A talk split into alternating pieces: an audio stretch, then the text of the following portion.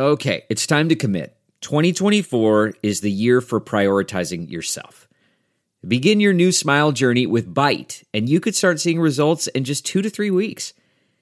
Just order your at home impression kit today for only $14.95 at Byte.com. Byte clear liners are doctor directed and delivered to your door. Treatment costs thousands less than braces, plus, they offer financing options, accept eligible insurance, and you could pay with your HSA, FSA. Get 80% off your impression kit when you use code WONDERY at Byte.com. That's B-Y-T-E dot com. Start your confidence journey today with Byte. CarMax is putting peace of mind back in car shopping by putting you in the driver's seat to find a ride that's right for you. Because at CarMax, we believe you shouldn't just settle for a car. You should love your car. That's why every car we sell is CarMax certified quality so you can be sure with upfront pricing that's the same for every customer. So don't settle. Find love at first drive and start shopping now at CarMax.com. CarMax, the way car buying should be. All right, guys, we got some fun guests on the show today. No one's super famous, but still some fun guests and some great discussion. So thank you for joining us. And let's uh, get this business done and get into the episode. I could really use your support on Patreon, guys. Patreon is where you get the bonus content. You get a weekly podcast hosted by Victor Ruiz and myself. If you're in the $5 tier or up, you get a second bonus podcast. So again, there's all sorts of stuff, plus a t shirt. Uh, it's just a great way to support, and I try to give back to you guys when you support me through Patreon. Desperately trying to get to 40 patrons. I'm almost there. If any of you guys can give five bucks or even two bucks a month, two dollars a month, like that's less than you probably pay for coffee each day, it would really help me and uh, just financially and also just emotionally show me that it's worth doing this and people do care about the content I give. So, again, Patreon is where I would love your support. You can check it out in the show notes of today's episode. And I think we have fun. It's a great community up there of people.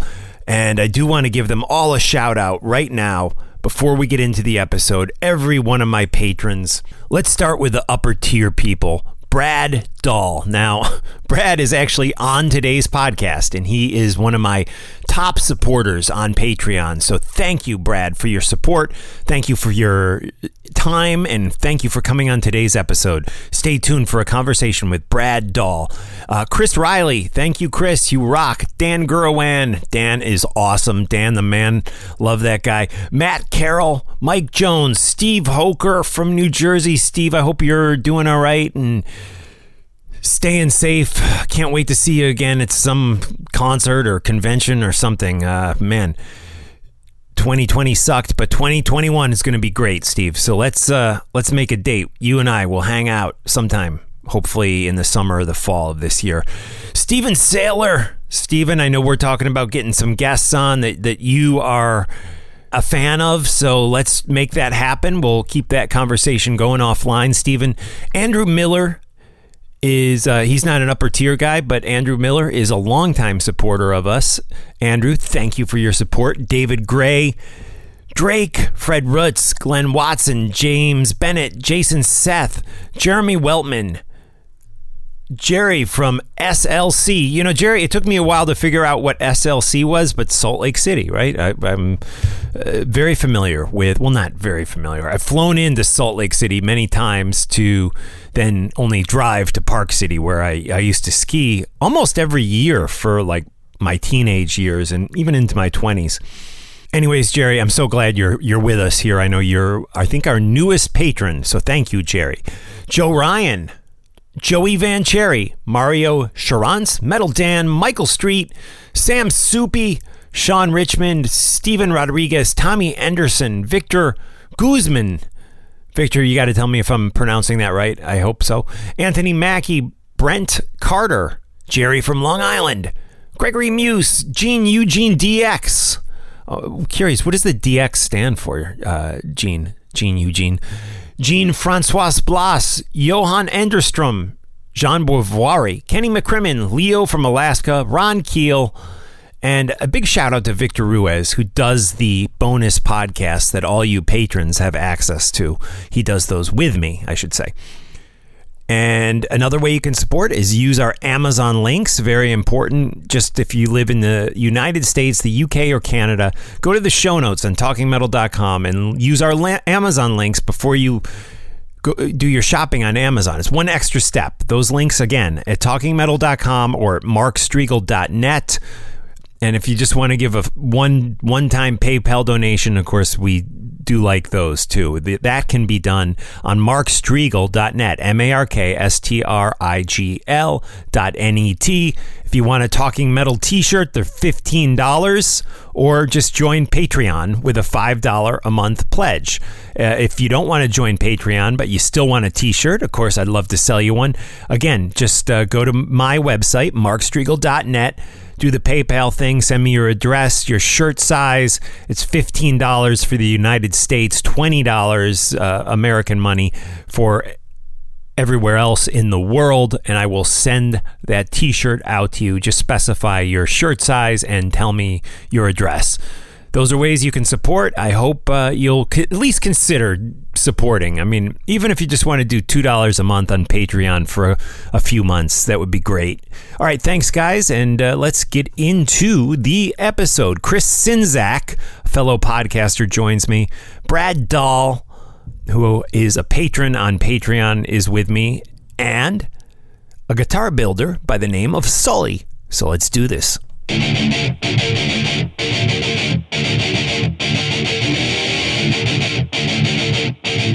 Yeah, I got to get a new Talking Metal intro going, and I had asked a friend of mine who had done some of our previous intros to do one, but then he got sick and he got COVID, and and he, you know his whole family got COVID, and man, I've known so many people who've gotten COVID and they've just been out of it now for weeks on end. So I don't know. I, I kind of feel like should I go to somebody else and ask them to do it or do I wait for him? I guess I should just say, hey, dude, do you have time to do this? What's what's going on?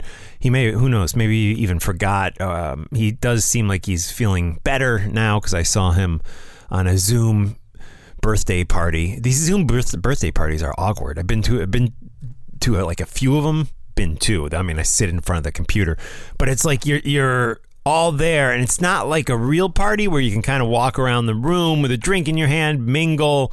It's like every everyone is going to hear your conversation, so it's like, oh, you know. So uh, I don't know, man. I'm so sick of this uh, I got my second dose. I'm ready to rock, guys. Uh, I want to hug everyone. I want to shake hands again. I want to scream and yell without a mask on. Um, um, I did the right thing. Listen, I got the vaccine. Let's all get the vaccine so we can rock again together. All right. That's my mission to have the world rock again together. All right. And I did want to mention Marilyn Manson. He's been in the news this week. But before that, let's go over to Patreon because I did a, a, poll on Patreon. And um, usually, what happens is I announce these polls on the podcast, and then more people comment and vote. But I will tell you, it was uh, a war basically between ACDC and Judas Priest, two great live records. Which one is better? This is a tough one for me. Not sure I can even pick. How about you? Okay. Unleashed in the East by Judas Priest, which was released in 1979, or If You Want Blood, You've Got It by ACDC, the 1978 live record with Bon Scott. Which one's better? I, they're really tough for me. I think I'm going to go with ACDC. It's really, really tough. I love both those records. And of course, Rob Halford in his book did say that he re recorded the vo- vocal part in the studio, which is typical of 70s era live records, maybe all era live records. Glenn Watson on Patreon said Judas Priest, I never I never bug on ACDC. I lost interest after Razor's Edge and have the utmost respect for them, though. Brian Johnson is an incredible human being. Glenn, very cool. Um, yeah, but the thing is that this record, uh, If You Want Blood, you Got It came out in the 70s, so it was obviously before Razor's Edge and with Bon Scott, but I hear what, you, what you're saying there. Um, Brian Johnson, yeah, he is incredible, definitely. Andrew Miller said, tough choice, but ACDC has it for me. Yeah, I'm with you, Andrew. It is definitely a tough choice. Jerry from Long Island said, Angus slash Bon. He's obviously going with ACDC.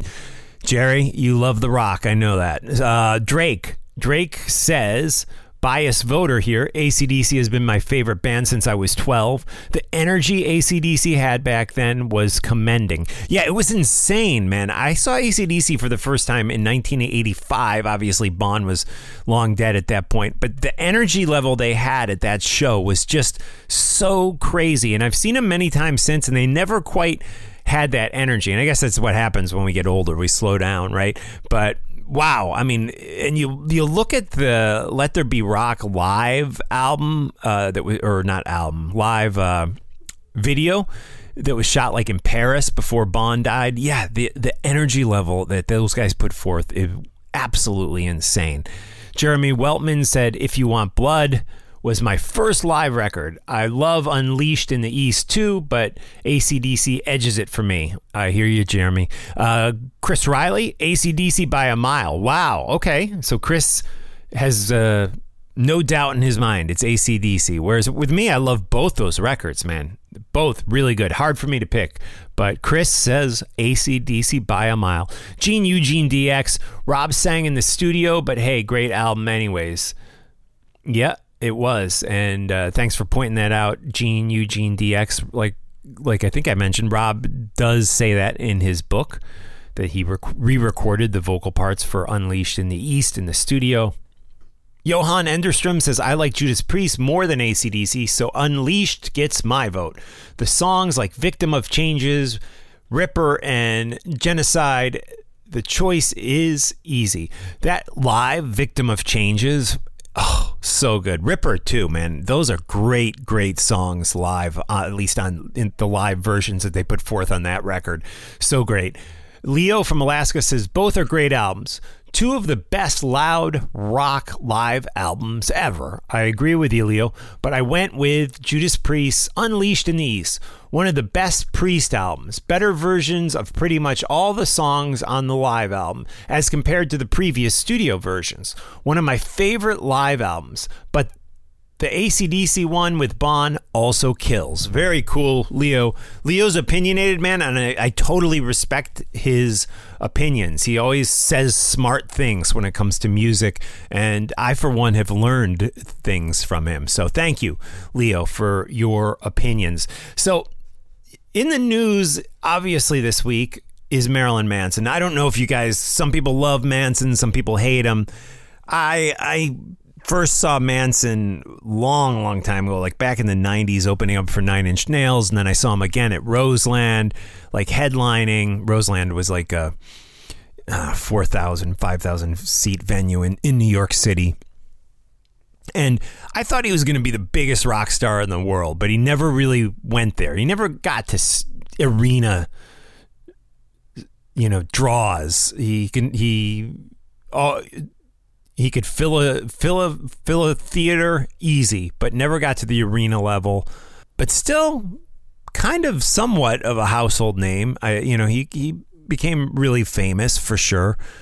Big on the festival circuit for sure. Last time I saw Manson was in in Canada at Heavy Montreal on a festival. He was awesome. And I've seen him many, many times since literally the early 90s, right? First half of the 90s at least.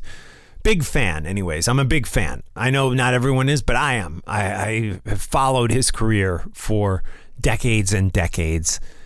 And it's just sad news, man. I mean, to see what, what has transpired. I mean, if you haven't been following, obviously, women that he's been involved with, one of them a very high profile Hollywood actress, have come out and just trashed the guy and said he was controlling and he tortured them and did bad things to them. It sounds like emotionally and possibly even physically, somewhat. But and and then other women have come out, not so famous women, and also kind of backed her story up. Uh, his wife of of seven year, well, his she was his wife for only like a year or two, but they were together for seven years. what's her name? Dita, Detta, Dita Von Teese, I think. Now she's come out and said she didn't witness any of this that these other women are saying during their relationship together.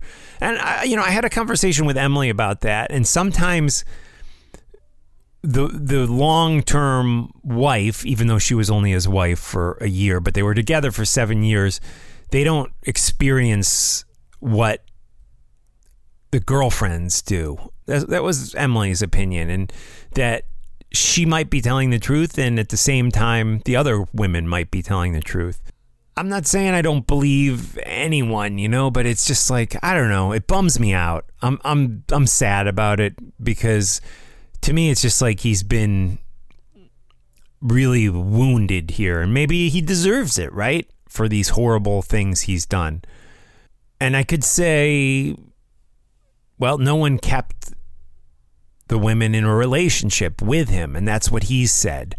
But also, I understand that there was, you know, manipulation there, and he was famous, and you know, he has power, and that the girls maybe fell for that. But at the end of the day, I don't think he was ever holding a gun to anyone's head to stay in the relationship. Having said that, I understand there are abusive relationships, and sometimes people can't get out of them for different reasons. Might be emotional or even financial or who, who knows? So do i believe it's true? I believe it could have happened yes. I have no reason to believe to i should say i have no reason not to believe anything that's been said by anybody including marilyn manson who released a statement and he obviously viewed things much differently maybe Dita Von Teese too. I, I, I, you know, she said their relationship ended because of infidelity and drug abuse. So it sounds like she was being honest. But is Manson's career over? I think it might be. I don't know, and I'm sad about that. So do I believe the stories about him? It's hard for me. Really, this is hard for me to say, but yes, I, I believe that the stories are probably true, maybe true. I don't know. It's again, it's hard for me to say because I love Manson. Do I want to believe that they're true? No, I don't. I don't want to believe, but I need to remember that just because you don't want something to be true doesn't mean that it isn't true. And listen, I mean, this could go in a political uh, direction, which we won't because I've promised you guys we don't talk politics here. But, you know, sometimes it's hard to accept things when you don't want to believe they're true. And that's how what I found find myself in. It's complicated for me, really. So I, hope Marilyn gets help because I do believe he has some drug problems. That now that he's in his 50s, it's time to stop the cocaine. Seriously you know, Kevin Dubrow's brother, uh, Dr. Dubrow, what's that guy's name? You know, from he's more famous than Kevin Dubrow. Quiet Riot. He was on uh, Botched, and he was a big hit TV show, and he was on one of those uh, housewife shows. He said you do cocaine after the age of 35, and you're taking a risk on your life every every time you do it, and that's just the physical of it. You know, I think years of doing that stuff messes with your mind. I think it makes you angry. I think it it doesn't put you in reality. So could Manson make a comeback from where we are right now? Listen, time heals all wounds, but I think it would really take some uh, major things on his part. I think you know I'm going into rehab. I'm doing you know I'm I'm I'm gonna re-examine my life, but I don't know, man. I don't know. I don't know. And I hope I'm not pissing anybody off because, like I said, I don't doubt any of these women. I really don't. I, I want to doubt them, but I, I don't. I think they're telling the truth. Yeah. And in a weird way, I think his press release where he kind of denies it. Let me let's read his press release and end with that. All right, so yeah, there's so many of these women that I'm just I'm scrolling through the news articles here. Rose McGowan too came out.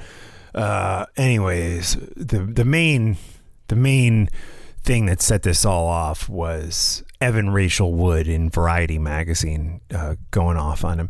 But anyways, Marilyn's statement which I believe up until this point has been his only statement. Obviously, my art and life have long been magnets for controversy, but these recent claims about me are horrible distortions of reality.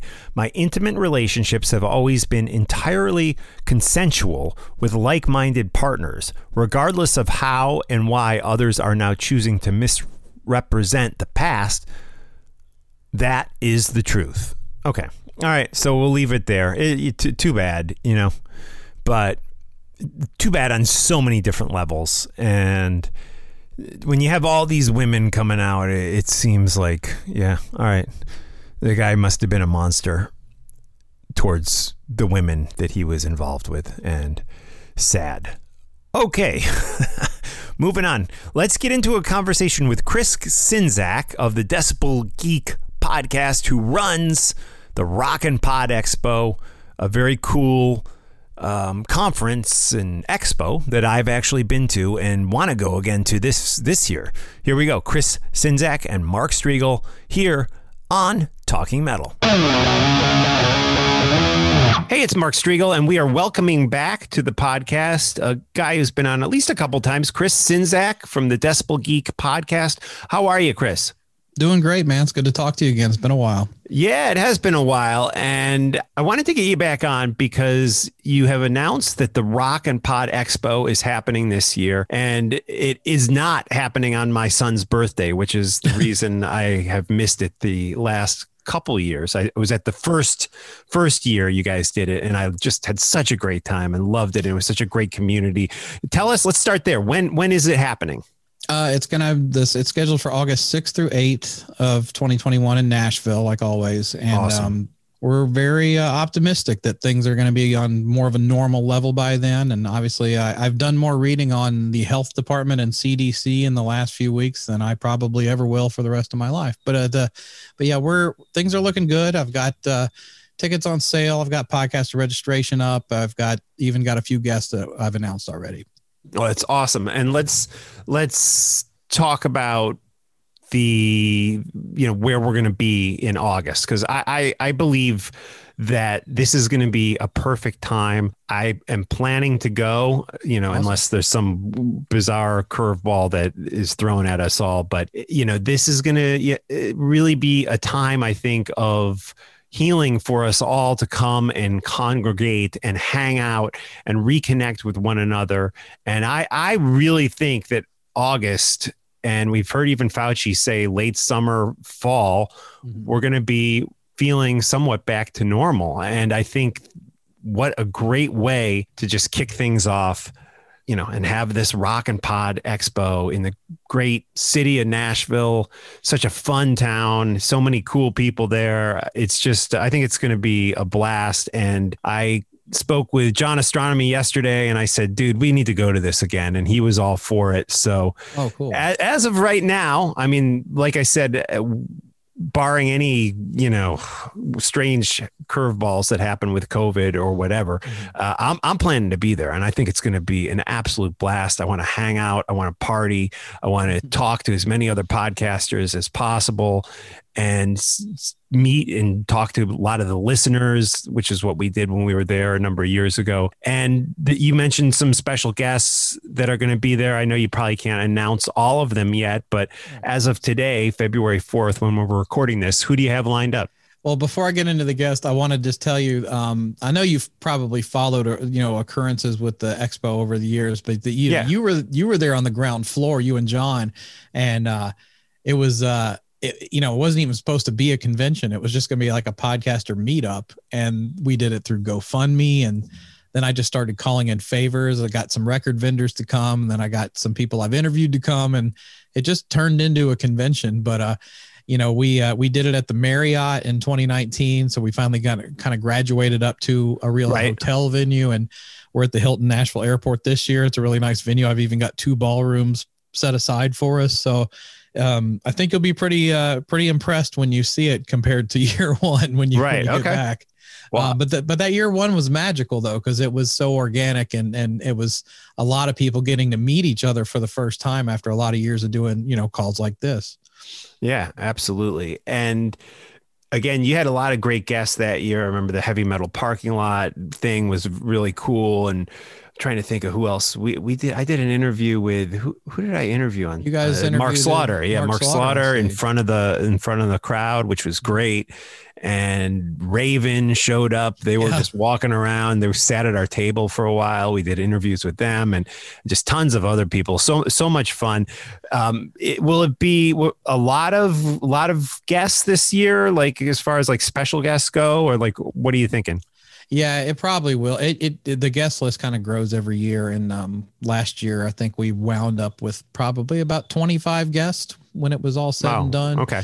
Um, you, there's a lot of people that you know, a lot of people in the rock industry that live here now, so that makes it a little easier to get guests. I, I do have some guys coming from out of town this year, so I'll go over some of the guests we've announced so far. Don Jamieson, as you know from that cool. metal show, yes, he worked yep. with the man. Yeah, uh, Don's going to join us. You know, Don does his own podcast now on uh, Anthony Anthony Cumia's network, and uh, he's going to be doing that live at the expo in front of an audience. So that'll be fun. Um, and then we're also working on a comedy show uh, to take place on probably on Sunday after the expo. Okay. Uh, so, so the expo will be Saturday but there's a few things we're, we're trying to work out. I don't want to spoil too much, but we're there's going to probably be a comedy show and there's going to be other stand-up comedians, but I I haven't announced it yet, so I'm not going to spoil it. Um, okay, cool. Um, also, uh, our friend Ron Keel, who came uh, to Rock N Pod 2 in 2018, he's going to come back this year. I'm excited love, to see him. Love Ron, love Ron. He's the best. Yeah, yeah, awesome. yeah. We uh, we call him the mayor of Rock N Pod. okay, all right, because he's uh, he knows how to take over a room when he's there. Uh, also, Tommy Skeoch, who uh, was formerly in Tesla, he, he's got a new band called Resist and Bite. And uh, I booked him as a guest. I also booked the whole band as a guest. And the, the, the whole band is going to play the uh, pre party concert the night before. And uh, they just finished a record with Michael Rosen, who produced Journey, Santana, Death Angel, Testament, tons of bands. Wow. Okay. And, cool so I'm excited to uh, to hear those guys live because the album hasn't even come out yet. So depending on the album release, people might get to hear these songs for the first time with them. And uh, we'll also have a what we call a rare hair set. Uh, my friend Tyson Leslie, who plays keys and Vixen, he's he's like the master putting these. Oh, I know that guy. Yeah, yeah. He yeah. put he puts together these shows called Rare Hair, where it's a bunch of the pro players that that work and live in Nashville. Some of these guys play for like big country stars, but they're metalheads. So they'll put together cover sets of like deep cuts for hard rock and metal and we'll have that going on and, and, some of these expo guests will be jumping up on stage and doing cover songs. So that'll be fun. Um, i just announced today jason Bieler is going to return this year from saigon kick and his awesome, awesome. record. Yes i just got it on vinyl by the way. Great oh yeah i did yeah. too. It, it's awesome. Great artwork on that thing. Um, also uh, christopher williams from accept the drummer for accept is going to be there. And uh, nice. uh, Christopher was there the first year showing off his Peter Criss reunion tour drum kit. I'm going to try to talk him into bringing it back for this one. Yeah, um, we, we had him on Talking Metal actually recently. He was showing us stuff like that. Uh, it was on Zoom. So yeah, it was great. Cool. Yeah, he's you great. Won't, you won't find a bigger Kiss nerd than Christopher. Um, John Billings, who uh, played bass with the Monkees and Rick Springfield and Donna Summer, he's going to be coming back this year. Um, another guest from the first year, Walter Egan, you know, famous for the song Magnet and Steel in the 70s. He's going to come back this year. Oh, cool. So it'll be his first time back since year one. And then uh, Sandy Gennaro played with Pat Travers, Blackjack, Joan Jett, a lot of other bands. Um, and uh, and then Gary Corbett, you know, the Kiss connection, the Kiss keyboardist, he's he agreed to come back. I haven't actually officially announced him yet, but he's up on the website. Okay. So I thought it was okay. Uh, I want to interview him. You got to get him to sit down with us for 10 minutes. Oh yeah. He's a, yeah. he's a treasure trove of good stories. Yeah, cool. I have a picture of myself and Gary um, from the Crazy Nights tour. I was. I've seen it. Yeah, yeah. yeah John's so, hair is really something to behold in that picture. Yeah, it's big and blonde, and yeah, definitely, definitely. Yeah, he's uh Gary's Gary's you know as we do these podcasts, you know, a lot of the times it's like, oh, they're, they're promoting their new thing. We have a cordial talk and then we don't talk anymore. But he's one of the few guests we've had where we do remain just friends in general after talking to him. Awesome. And he's played with other bands. I know I saw him with Cinderella maybe mm-hmm. 5 mm-hmm. years ago or so. And uh, yeah, man, I wish Cinderella would get back together. I think it's I think it's time coming out of the uh, the COVID that we get a Cinderella reunion. That would be cool. And, and I'm I'm working on trying to get a couple of those guys to come this year too. Oh, awesome. Awesome. Yeah. So guys, it's a great great community and not only do you get to see these cool comedians and musicians, but you also get to hang out with a bunch of podcasters and whether you listen to one of our shows or all of our shows it's it's fun to really be there and there's an electricity in the room as people are actually doing live streams and recording podcasts. And that's the one thing I, I, I remember about the the first year that I was at, I was just, I mean, it was like exhausting because in a fun way, you know, You're but I remember, me. yeah, I mean, and I wasn't running it. I mean, Chris was the guy running it, but yeah, it was just so much, it was nonstop excitement and and fun from you know the moment I rolled out of bed till the moment I went to bed and, and just had had a blast went out to dinner with people I'd never even met in person but had been listening to for years and so much fun so again the Rock N Pod Expo give me the dates one more time Chris uh, be August 6th through 8th, and the uh, the home venue is the Hilton Nashville Airport. If you go to rockandpod.com, there's your your you get your tickets, your VIP. If you're a podcaster, you want to register to to get a get, get your own table, you can do it there. There's going to be an education track for podcasters. That's something we didn't do in year one. We have a we have a meeting room that we're going to have speakers doing you know workshops and and presentations on you know how to start a podcast, how to grow your audience, how to how to monetize your podcast, all that good stuff. And then um, also yeah. the big the biggest thing right now, and I'm trying to be more transparent about this. When you do a gig with a hotel, for a convention.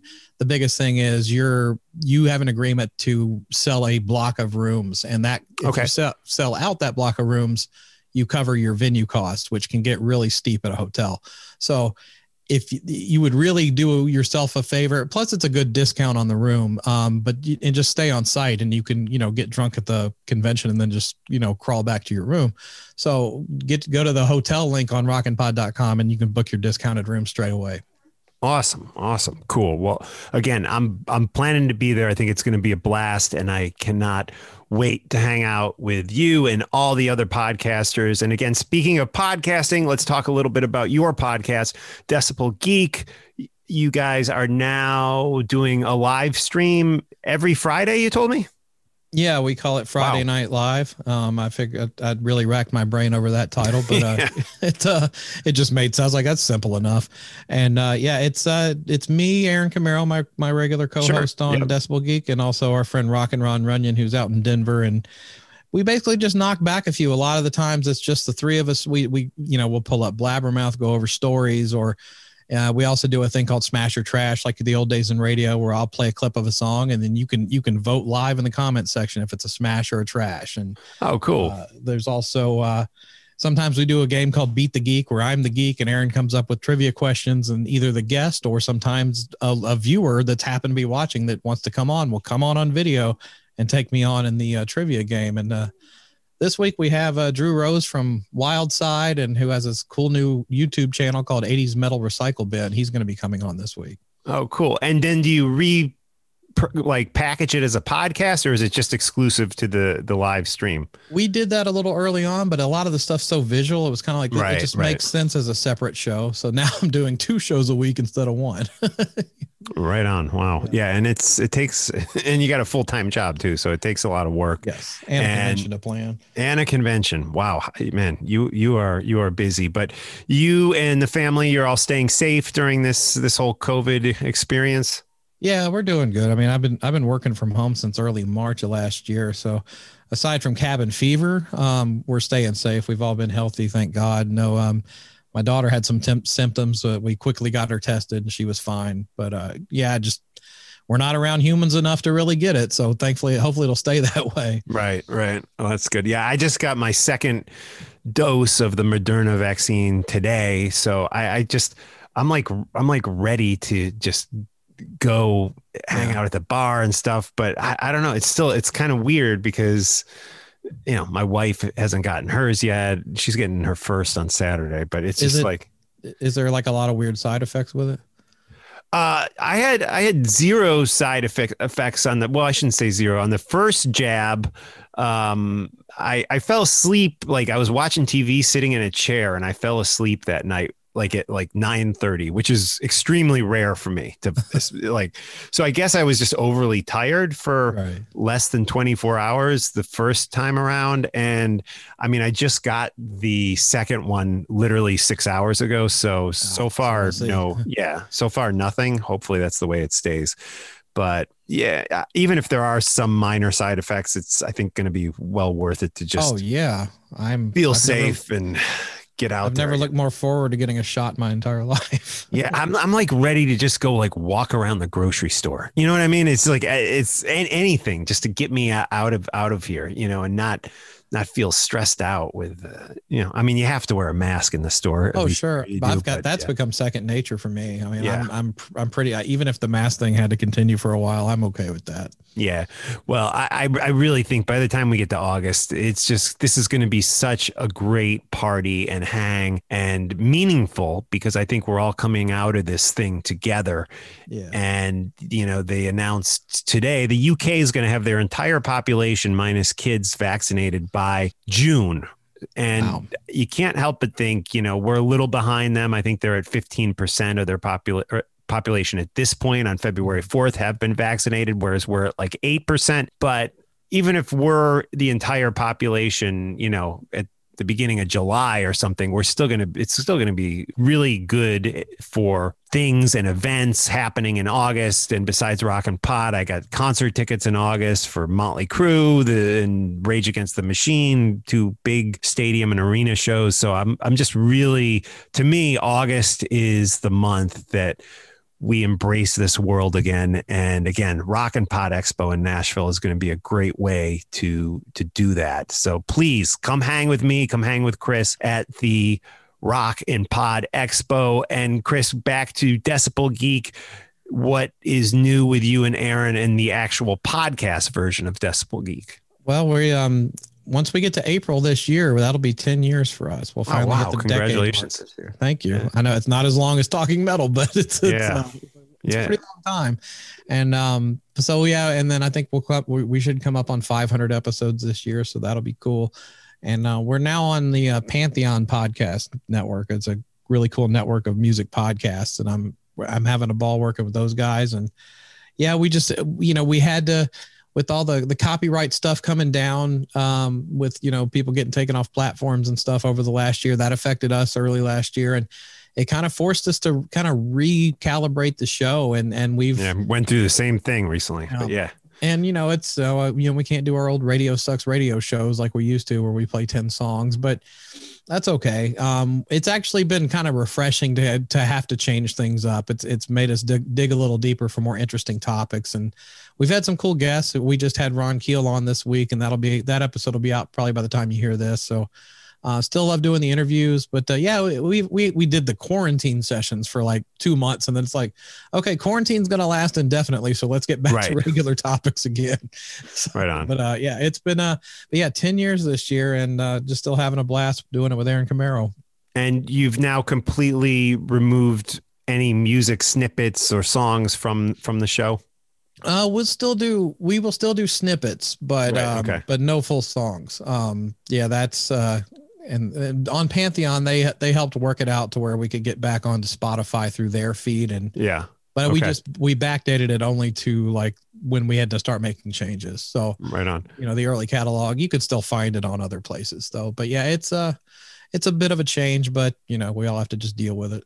Yeah, I, I, don't even know if I've told my listeners this, but we were just recently, within the last week, actually reinstated to Spotify. So, oh, good. Um, yeah, the, the old ghost feed that they when they removed us, like for some reason all the episodes disappeared but the page was still there so that is still there but but there is another talking metal page where if you go there all the episodes are there and of course we're no longer playing any music whatsoever um, on on the podcast which has been kind of a weird change after you know for well over 15 years playing music on the podcast. But i feel like you it's kind of given me a kick. I'm you know doing some new segments and there's a new kind of feel and tone to the show. So yeah, yeah, I mean, well, honestly, it is what I mean, it is. A lot of our listeners just said, you know, if I want to listen to the songs, I'll just look them up. You know, they're like they they they want to hear the discussion more so than the music. So I was like, that we're we didn't really take much of a hit on the audience when we changed. So I was happy Good. for that.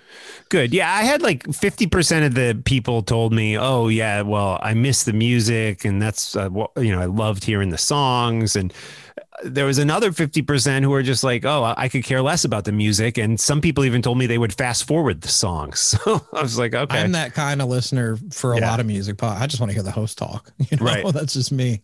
Right on. Right on. Cool. And have you had any interesting guests lately on the show? Uh, well, one interesting, and you might actually know that. Do you know Tony Mann? Oh, I, I, don't, I don't know. I don't, not well because I'm not, it's not ringing oh, okay. a bell right now. Well, the name sounds vaguely familiar he I'm sure John probably know he's a New York guy and he's been kind of part of the New York rock scene since like the 70s and he put out a book called Lost Rockers a few years back. And um, he was really good friends with Sylvain from the Dolls who just passed away. And um, he's been a listener to Decibel Geek for years. And when it, when Sil passed, I was just like, I, we got to get Tony on the show. And he came on and he just had so many cool stories about the early days of the New York rock scene. That's one I would recommend people to listen to for sure. Awesome. Cool. We will definitely check that out, Chris. And where's the best place that you can be followed on social media? Uh, well, for Decibel Geek, I guess just look up Decibel Geek Pod on Twitter. Um, I think it's just Decibel Geek on Instagram. Facebook's really our home thing, though. Just look up Decibel Geek on uh, on Facebook. If you want to follow me personally, um, pull up Facebook, go to the search bar, and just punch your keyboard. It'll probably bring my name up. So, in closing, Chris, you've been doing this 10 years. I'm in my almost 16th year, which is just un- wow. unbelievable.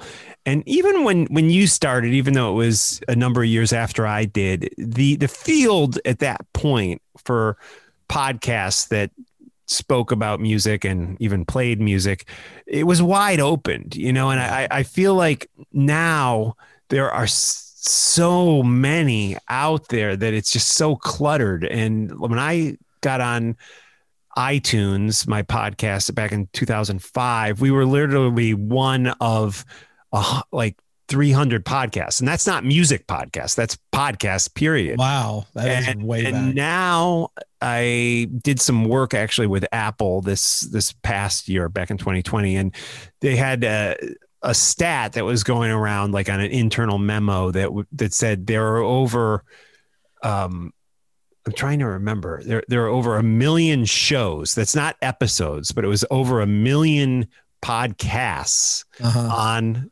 Apple Podcasts. And it's oh, like, oh, how, how do how do you cut through? Do you have any suggestions on how you kind of separate yourself maybe to somebody who's thinking of starting a podcast. Because people ask me ah, i'm going to start a podcast. I'm like dude it's it's so hard to cut through now. I mean we have listeners that have been with us 10 15 years and i think yeah, that's why we still well thank you. Why we still have some success and right. and visibility and do some okay numbers you know but yeah. I can't imagine starting a new podcast today from scratch and and thinking that you're going to get thousands of listeners. It's really it's really mm-hmm. tough. It's well, I mean, it's but it can be done. I, I think it's I t- you know obviously running rock N Pod, I do a lot of research on what's out there and try to get new shows. You know, I, obviously I love having my friends come, but I always try to get new shows to be part of it because it's it, it's a good launching ground for shows too to network. So um, of course I would do the Gene Simmons thing and say, well, come to Rock N Pod and learn how to grow your audience. But anyway, but I no, right, right. no, I I tell people because I get asked this a lot by people that start up shows. Um, the biggest thing is interact with your audience, like especially on social media. Um, that's why I started doing Geeks of the Week years ago. It was just because it's like you know, if 10 people share my episode on Facebook, I'm going to name them off and give them recognition for it because they don't have to do that. They could share anything on Facebook. And people like hearing their name, you know, and it's kind of like, you know, otherwise we're all just talking to a wall. But, uh, I, you know, interaction is one thing. Obviously, go for, don't always go for the fame. I mean, yeah, a famous guest and a headline on Blabbermouth can help you to a point but it's gotten so watered down that even I don't know that that really moves the needle as much as it used to because a lot of these artists, yeah, it doesn't. A lot of these artists will do a ton of podcast interviews, and one thing I have learned is a lot of people that read Blabbermouth they just read the quote. They don't really go and listen to the to the episodes a lot of the time. So that can help, but get interesting guests, get guests that like we had Tony Mann on. Tony Mann hasn't done a ton of podcasts, but he had some great stories. You try to get stuff that separates you from other shows, you know, and or get a topic that you think will will spurn interaction. But although I've never been, we have a decent audience. I'm happy with it. We've had growth over the years, but I always tell people, I'm like, if you're worried about your numbers, then you're that that's a big problem. You have to do it. You have to do a show that you would listen to before anything else, and then people will will latch on later on. Great suggestions, Chris. And I really look forward to you said there's at the Rock N Pod Expo to kind of just bring it back to that that in conclusion here there's going to be some kind of podcasting 101 course oh, of some yeah. sort. Yeah, we'll we'll have um we'll have somebody there that for people that they're like I listen to these things but I want to start one. How do I do it? They'll tell you what gear to buy, what your hosting options are, how to do it, you know, expensively, how to do it on the cheap because you can do it really cheap now. Um, and, and, I'll tell people to go to that class before they come to me because I get people coming to me going, "How do I get a podcast started?" I'm like, I could have told you better, you know, ten years ago, but you know, my all my knowledge is outdated at this point. I'm sure it's way easier now to start one than it used to be. But uh, yeah, absolutely. But yeah, the education track is a it's an important thing. It's kind of we've kind of made it into like a cross between a trade show and a uh, fan co- convention. So it's a kind of a cool thing there. And we are looking to have some companies from the podcasting industry, like gear companies and stuff, that are, that are going to be involved this year on. We probably have some cool raffle stuff to give away. Gibson graciously donated a few guitars last year, and we we raffled those off. So it was always cool to have a tie-in with Gibson. But uh, yeah, it's it's grown by leaps and bounds, and and it just and the the but the main thing for me is everyone lo- seems to have a great time at it, and that that's Absolutely. never cha- that's never changed over the years, and I think it's the most fun convention you can go to. Awesome. Cool. Well, guys, let's all hang out there in Nashville this August, the Rock N Pod Expo. And Chris, what, what is your, you the producer, the organizer? How do you bill yourself? Uh, just organizer, I guess. Organizer. Or, or founder, right maybe. I don't know. Founder, founder, organizer. Chris I. Whip, whipping or head whipping boy. okay, right on. And also check out Chris's podcast, Decibel Geek. And uh, yeah, man, always great connecting with you. I look forward to hanging in person this summer. Oh, it was great to talk to you again, Mark. Thanks so much.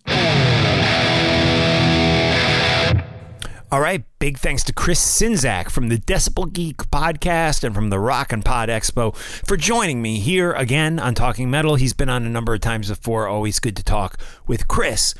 Let's get into a classic album segment here on Talking Metal.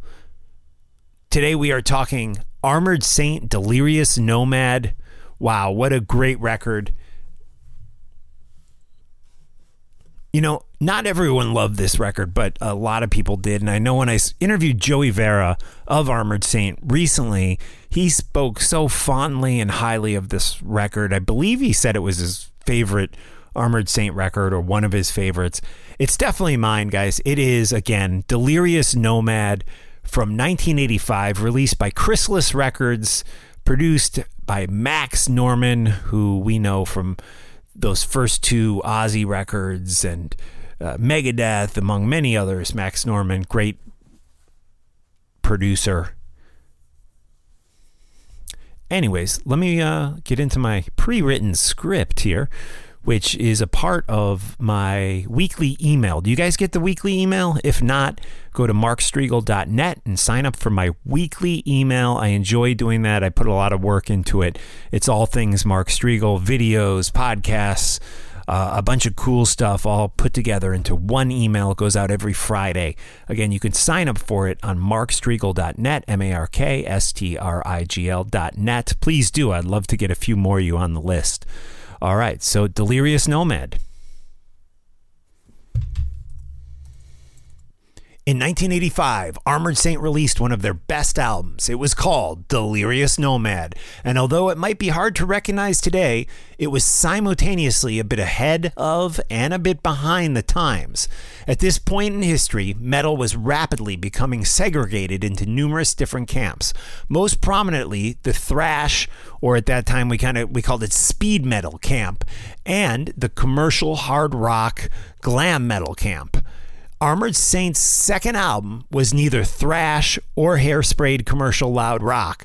This is an album that felt more maybe 1981 or either even 2021 than its actual release date of 1985. And and because of this, it may not have gotten the push it deserved by the label. Also, it didn't fit into the scenes within the metal scene. For me, this made the album special, unique, and original. The album's production was heavy, clean, and organic, which was not the trend in 1985.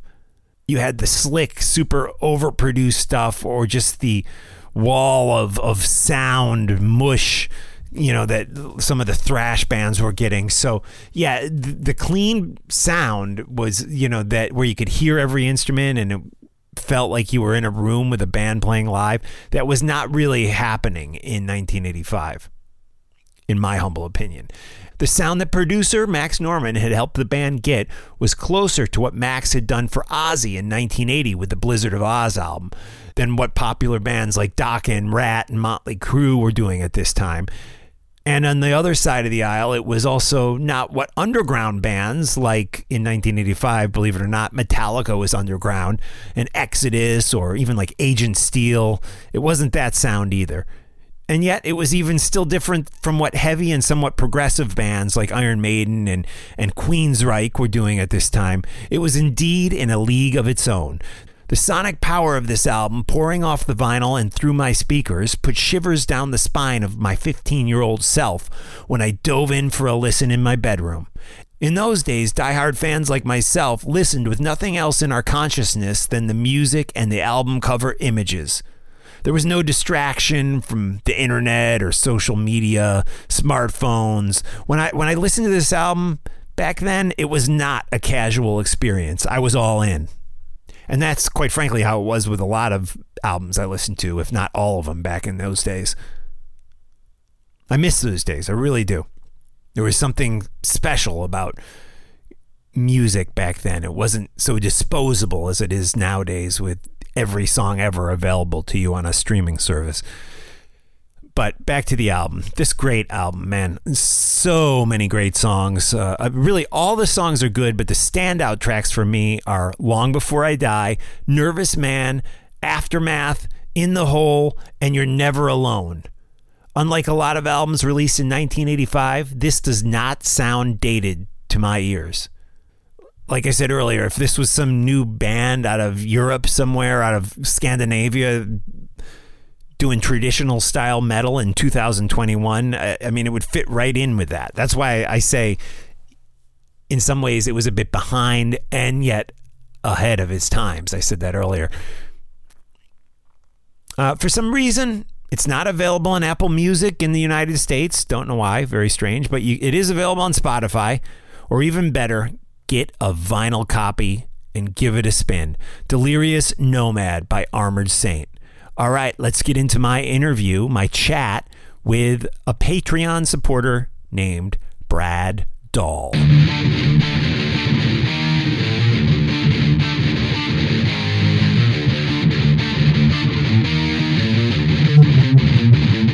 right, so let's uh, let's just wing it. We'll just go for it. like hold, hold, on one second. What's up, man? Can can you t- can you have the dog go to mommy? Okay. No dogs allowed. Yeah, well, we got this. We got this puppy, and he's just like. I know. I know. It's gonna. Old Otis. And in, yeah, we're in the basement, so he'll just be putting his face in a mouse trap or something. Um, you have uh, mouse traps in the basement. Yeah, don't don't use the stuff with uh, poison in it because that's bad for dogs. Yeah, or oh, you would know. Yeah, okay. I would know. I get yeah. that call all the time, and it's like uh, there's no good way out of it. It's like, yeah, you need to go to a vet now. Right. well, I don't want to. Well, you know, it's, guys, like I, I, you said it once in one of your podcasts. You know, if you can't afford to spend money on your animal, don't have one. Right on. Right on. Ladies and gentlemen, we are talking with Brad Dahl from Utah. How are you, Brad? Doing great, Mark. Thanks for having me.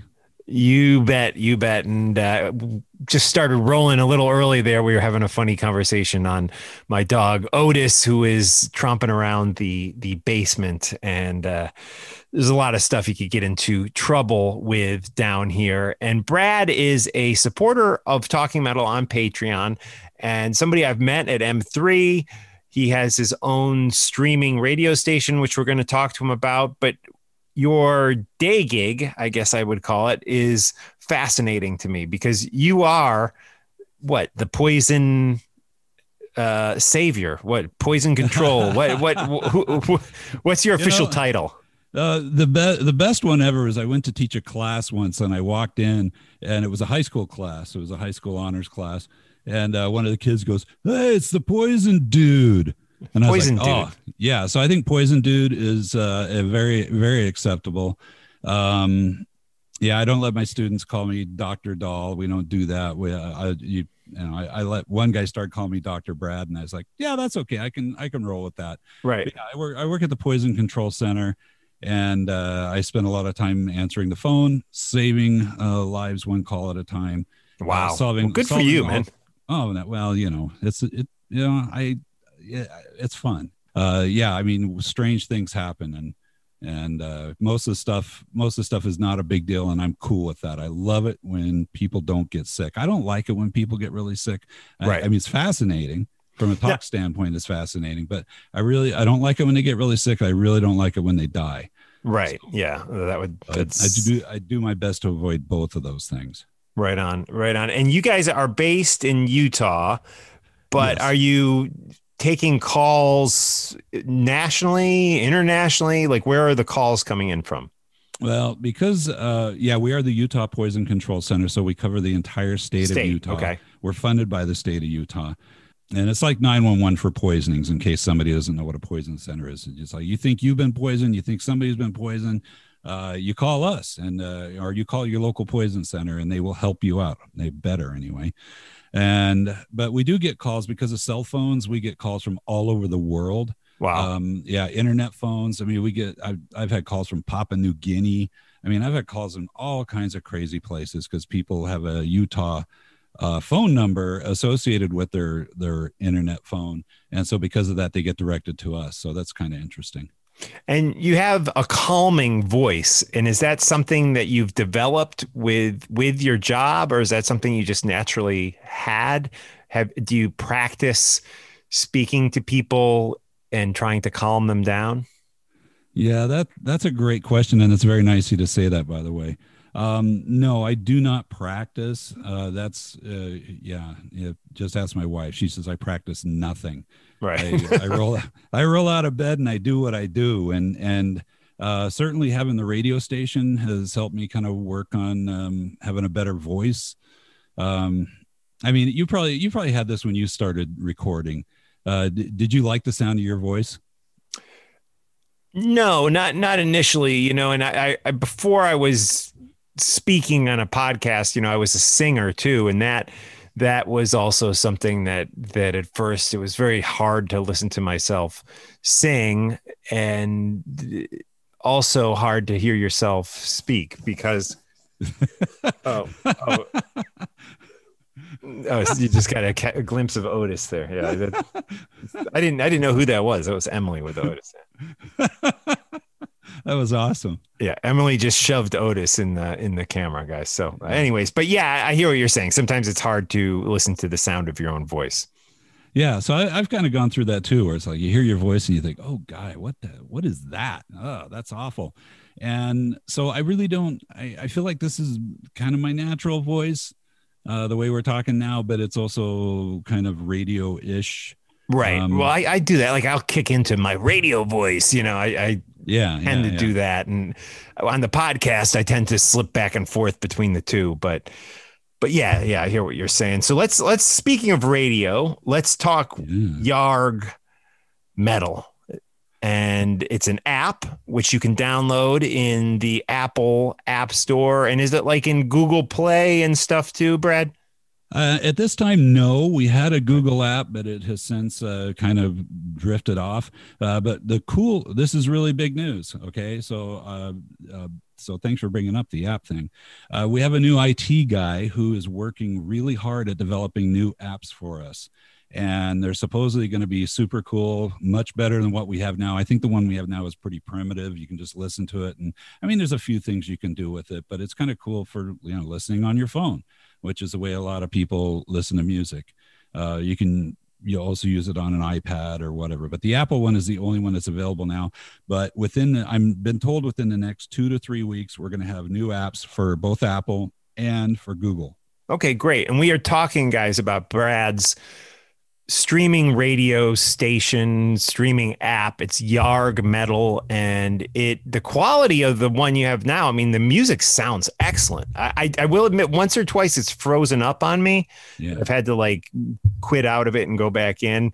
But the streaming i mean you stream in a good quality and it is well worth the the listen guys definitely check it out it's free you don't have to pay anything for it and i, saw somebody somewhere maybe it was on twitter or on patreon said that they've been listening and they haven't heard one bad song on yarg metal so you do the programming for it right that is correct. Yeah, I guess they haven't heard one of those Meshuggah songs. Right. Okay. we, you know, because because the guys from Meshuggah gave us a, a shout out and you know anybody who's willing to you know give us a shout out and that kind of stuff we're, we'll play their music. And i mean not, they're great musicians okay? But it's just not my bag. And i every anytime one of those songs comes on my wife is like what the what the hell is that crap? Yeah so right. um yeah it, it's it's different. It's an acquired taste and i haven't quite acquired it yet, but I still play them. They're super nice guys, and uh, again, great musicians. So I've I've totally forgotten what the question is now. Well, it was uh, the programming of Yarg oh, Metal. Yeah, you do the yeah. programming, right? I do. That is correct. Yeah. When this started out, this is actually my brother Dave, um, who he he he's a business guy. He owns companies. He's uh, the CEO of uh, New England Miniature Balls, which that's true. And I, wow, okay. I, I, I, tease him about that. I say, yeah, your balls are really small, but you got a lot of them. right, right. So that that's a bonus. Um, but, so he's the CEO of that company, and uh, bef- that was actually came after Metal, but he he was doing other business things. He also owns a company called DTL Chemicals that's headquartered in the Philippines, and they make cleaning products and stuff. And that was kind of a bonus that he had that going right before COVID started. So right. he's uh, doing quite well with that. Oh, okay. Uh, cool. Uh, so he got this great idea. I don't know where he was reading something somewhere in some business thing about the future of radio being on the internet, internet radio. So he looked into it he decided, man, I want to start an internet radio station. So he did. And he, my brother, you have to know, uh, you know, I love the guy. He he says, you know, of my top five favorite bands, four of them are Black Sabbath. All right. So that's, that's pretty lineups, much all the yeah. music. Yeah, that's the only music he had. So he was playing Black Sabbath almost exclusively 24 7. And I said, you know, that's that's cool, but I, I think it, you'd probably do better getting people to listen if there was a little variety to it. Right. Yeah. And yeah, so he he said, "Well, hey, you want to take a swing at it?" And I said, "Sure," because I own a lot of music. I'm a big fan of music, which is why I follow Talking Metal. Cool. Um, yeah uh, so so huge music fan so i started i anyway I started programming the station uh started coming up with uh just kind of all just various things. And i thought you know i'm i'm the real mo of this is that i really wanted to promote promote new music because there's not that many places you can really listen and hear things that are new. Whether it's an old band coming out with a new album or whether it's a new band coming out with an album how are right. you know how are people finding out about this stuff? So i thought well that's going to be kind of the push of this but of course you got to have some classic songs in there. You got to well classic bands anyway. I try to stay away from real radio songs. You know every so often i'll get some yahoo that you know says hey can you play crazy train? Like no no, I right. play it. You, you yeah. can you can listen to that anywhere. You, are not gonna yeah. hear it here. So I try to stick with uh, you know bands that people you know classic bands and some songs that I really like, deep cuts, that type of stuff. But you know to mix it up so people will hopefully not get bored with one thing. I try, uh, you know, when it first started, it's like yeah, you know, you should make it really all really hard, crazy metal, uh, hardcore stuff. And I thought, you know, there's people that are already doing that and I I kind of feel like people want a variety, and and I it turned out I was right because uh, okay. when I started programming the station, we started getting listeners and listeners all over the world, which is cool. And my brother, being a, a big salesman, uh, he's been out there pushing this thing. I mean, we're, I mean, we have people listening in Asia, China, even, um, you know, all over Europe, uh, South America. Uh, we have a lot of listeners in Brazil and of course Philippines for some reason we're really big there, probably because of the company there and Wow, uh, cool. some push there. That's awesome. So, I mean, we're yeah. So we have people listening all over the world, and that's uh, that's kind of a cool thing, but it's a bit of a challenge too, because when you're you're thinking about time wise putting something on, you got to think, well, what time is it? Well, it's right, different time yeah, zones. Yeah, it's five o'clock everywhere, right? So, what? Um, get, tell me five good. bands that we might hear on Yarg Metal. Wow. Just uh, just random bands. I mean, yeah, just so we can get okay. get a, well, an idea. Okay. Yeah, I, will tell you, probably number one because these guys have been the coolest guys to us since we started this, and that's Saxon. And I love Saxon. Can't go wrong there. Anyway. Yeah. yeah, yeah. And, and because those guys bought in right at the beginning when we started this, and they they've been such good friends to us. Um, you know, they always talk to us, and we we've done interviews with them, which you can find on our uh, YouTube channel, which is just Yarg Metal on the YouTube. And uh, so yeah, so they've been really great another another artist, and I know you've interviewed uh, Udo before. Uh, yes. Udo was so fantastic to me. In fact, it's probably one of my t- favorite interviews I've ever done because I talked to Udo and Sven, his son, and it was just one of the just greatest just chats with those two guys and and they've been very uh, nice and helpful too so you're going to hear udo but i'm not i don't choose sides so you're going to hear accept new accept cool. Okay? as well as classic accept you're going to hear the you're going to hear the whole thing. Um you know of course guess what? You're going to hear black sabbath. You're going to hear right. a lot of black sabbath. And so you know yeah well the, awesome all those bands awesome. We love all those bands. But where else are you going to hear new music by udo or oh yeah. Accept you know? And and so it's not going to be on Sirius.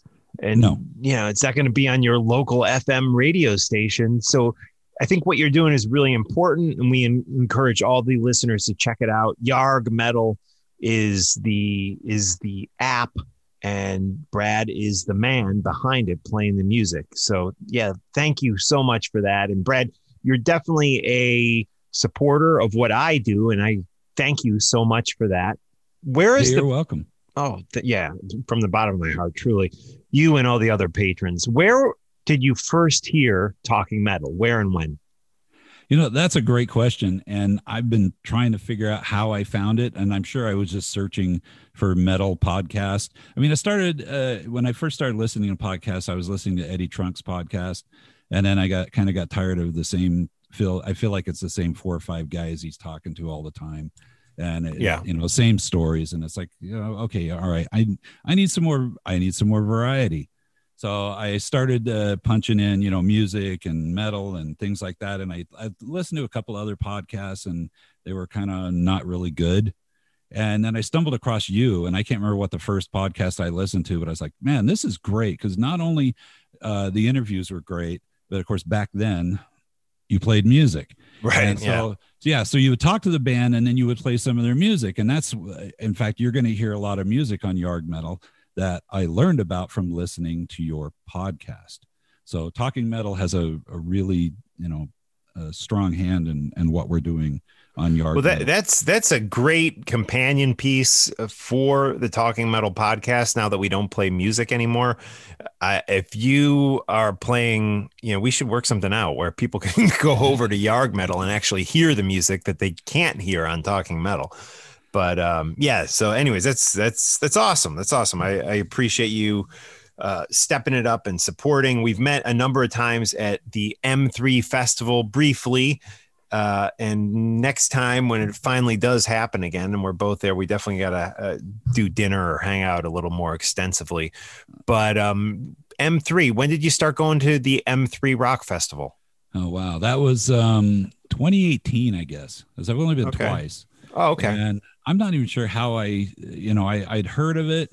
And of course, you, you, you know, talk about it on, on Talking Metal. You typically interview the, the guy who puts it on. Eric and, Baker, yeah. Yeah. And I, I, I don't know why, but I just thought one day I have a buddy who lives in Washington D.C. and I thought, guy, this would be a great chance to go see him, and you know, just I go check this thing out. Right, a vacation. You know, you go eat some good food, and so I went to that first one, and I was just blown away with how much fun I had. I mean, you get you know like an hour. It depends on the you know the early bands are pretty you know short sets, very short sets. Yeah, kind of some of them too short Uh, but then you're getting like an hour of another band, and you know, and it's just a lot of different bands. And I, I, I mean, there's been very few that I that I've sat there and go, yeah, this isn't really, this is this is not very good. And and even if it was something I wasn't enjoying, it didn't last that long, and then you're on to another band. And I and I had so much fun there that first year. I thought, well, doggone it, I'm going to make this an annual thing. So I went the next year, and uh, we you know we saw each other there. Uh, yeah, that one and that one that one was good. And again, as I look at the that, band, that one rained a lot, right? There was a lot of rain that year. Was that 2019? Yeah, you yeah. are you are right. It did yeah. rain. So yeah, I make sure I get a covered seat. Yeah, yeah, absolutely. Yeah, apparently, yeah. The the yeah, the Yarg metal metal card doesn't really get me a whole lot with M3, and that you know what, that's okay. As I figured out at first, I thought that's the other thing too. I thought, well, this is a great opportunity, maybe talk to some of these bands and get some shout outs and stuff like that. But then I had so much fun just actually sitting back and watching the bands and just enjoy. You know, as a fan, I was like, yeah, I don't want to make this a work thing. You know, right. I want to make this a, a fun thing.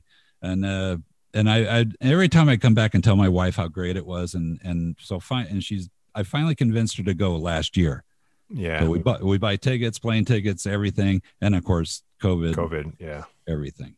Right, right. Well, I don't know. They're saying April. My friend just texted me the other day and he's like, M3 is definitely happening. And I was like, I don't see how it's going to happen in April, but who who knows? Who knows? Yeah, that would be that would be crazy, and I don't know that I could actually make it in April. Um, right? I, yeah, uh, getting time off work at this point would be very difficult for me in April. Um, but I don't know, and plus I don't know that I feel like it's a great idea to be doing this. So I. You know. I don't think it's going to happen in April. I, I suspect they're going to bump it to the fall once again. But I'd, we'll... be, I'd be cool with that. And, yeah, uh, I would yeah. too. I yeah, and I, am I will definitely. I mean, I, I still have my tickets because they're not going to refund them. Right. Um, yeah, so I still have my tickets, and uh, I will still go when they have it, and I look forward to it. And whoever's playing, I've learned to not like judge it by looking at the list of bands because again, I there are bands that I thought, you know, I don't know that I'm going to like this band, and they're like, holy crap, those guys were actually really good. I really yeah. enjoyed that. That was fun great sound system. I mean, the sound is great. It's very comfortable. You get to sit in, you know, nice seats. Uh, I sit covered, and um, yeah, it's it's it's an excellent, excellent festival. I can't recommend it highly enough to anybody who likes to rock. Yeah, I always have a good time there. And Brad, before we let you go, I do want to take you back to when you were a kid. What were some of your first like rock memories? What got you into hard rock? Can you talk a little bit about your rock and roll development as a as a youngster or teenager i'm not sure when you got into music and just yeah. share a little bit of your background because i know you you are in utah well funny you should say that because i did not grow up in utah Okay. Uh, all right. Yeah, yeah, yeah. But but I do have to say Utah is a weird ass place. And I swore I moved here. Well, let, let, me tell you first of all, I grew up in Los Angeles. I in the Los Angeles oh, suburbs. Okay. Yeah, I knew this actually. You told me this once. Yeah. that's a, that's all right, man. I grew up in I forgot. Sorry. Covina, California. And um, yeah, my first memories. I mean, I, I always liked music as a kid. I don't, I don't, I was always drawn to music. I wanted to play music. And uh, the first rock thing that really hit me hard was Johnny Winter. Uh, my brother had the album Second Winter, and there was just something about the the sound of that album and just the I don't I don't know. There was just so much, just real playing and real music, and that just got me. And uh, then I went out and bought my first album, which was a Johnny Winter album. It was Johnny Winter and live. And I was like, this is this is what I want to do. This is it. This is the you know the, I want to play music and I want to rock. And uh, other bands that I got into, I mean, I was a bit of a snob when I was a teenager because I didn't really like that many bands. Uh, Blue Oyster Cult was one of my biggest first bands. And again, I really didn't get into them until their first live album. I, I was really attracted to live albums because I just yeah. like the feel of that live music. Again, like M3, I really enjoy live music. Yeah. So Blue Oyster Cult, yeah, Blue Oyster Cult was huge. Uh, Black Sabbath, uh, because of my brother, uh, I did. And like what was Sabbath. What was the first Black Sabbath album you remember hearing or uh, song? yeah ozzy era dio era oh, oh, totally ozzy yeah, yeah yeah i mean my uh, the, the first one that i actually uh, sat down and really listened to was Sabotage. All right, you can't and, go wrong there. Yeah, and I, again, I love the sound of that album. And "Symptom of the Universe," I think is just like one of the all-time greatest um, metal songs ever. I mean, especially in the little intro acoustic piece that goes with it, uh, you got to have that. And in fact, we when we play that on Yarg Metal, I plug that in there because you, you gotta you gotta have that. That transition is just so cool and so heavy, and the guitar sound is unbelievable. So that that album to me, I just love. Uh, but I mean, I, I my brother had all of their albums, and so I was exposed to all that stuff. So yeah, Black Sabbath, huge. Um, another band that I got into really early was UFO, and that was because of a, at a, a high school dance I mean, the, the dances down there were so cool because they had live bands and they were great rock bands. Yeah. I mean, really, really good rock bands. Right on. And this band was playing this song, and I was like, holy crap, what is that song? I love that song. And I went up and talked to him afterward, and they go, oh, it's a band called UFO called uh, Songs Shoot Shoot. So I went out and found that album, Force It. It, w- it was their latest album. And uh, so I got into that real heavy. I still think that's their best album. Nice. Um, let's see other bands. Oh kiss. So when i was a freshman in high school uh, i ran cross country. I know hard to believe looking at me. Um, but I, I, ran cross country and there were a couple of guys who were really into some just different music. I, I mean really kind of glittery kind of stuff uh, you know glam type things. And one of the guys you know knew i was a rock guy and he says here check this out. And he gave me this album by this band called kiss. It was their first album. Wow. So this is 70 four, four, seven, yeah, yeah, late seventy four. And I took that album home, and I, I, was like, I don't even know that I gave that album back to him. I think I kept it. Wow. Yeah. That, so you you were into Kiss before Kiss Alive came out, right? Which is interesting because you were you were a small group back then. Because if you read any of the books that the Kiss guys have written, I mean, they they almost were about ready to fold after Dress to Kill. You know, it's like they just weren't selling albums. You know, they were doing all right in concert, but they weren't selling albums. You know, uh, so that's that's cool that you were that you were into Kiss before people were into Kiss, if you know what I mean. Oh yeah, yeah. I got that Kiss Alive album when it first came out, and of course that was you know that that to me was the real gateway and I've learned this from talking to other musicians, and maybe you have too. You know, you, you think about the older guys, everybody always talks about, oh, yeah, it's when I saw the Beatles on TV. That's when I decided that's what I wanted to do.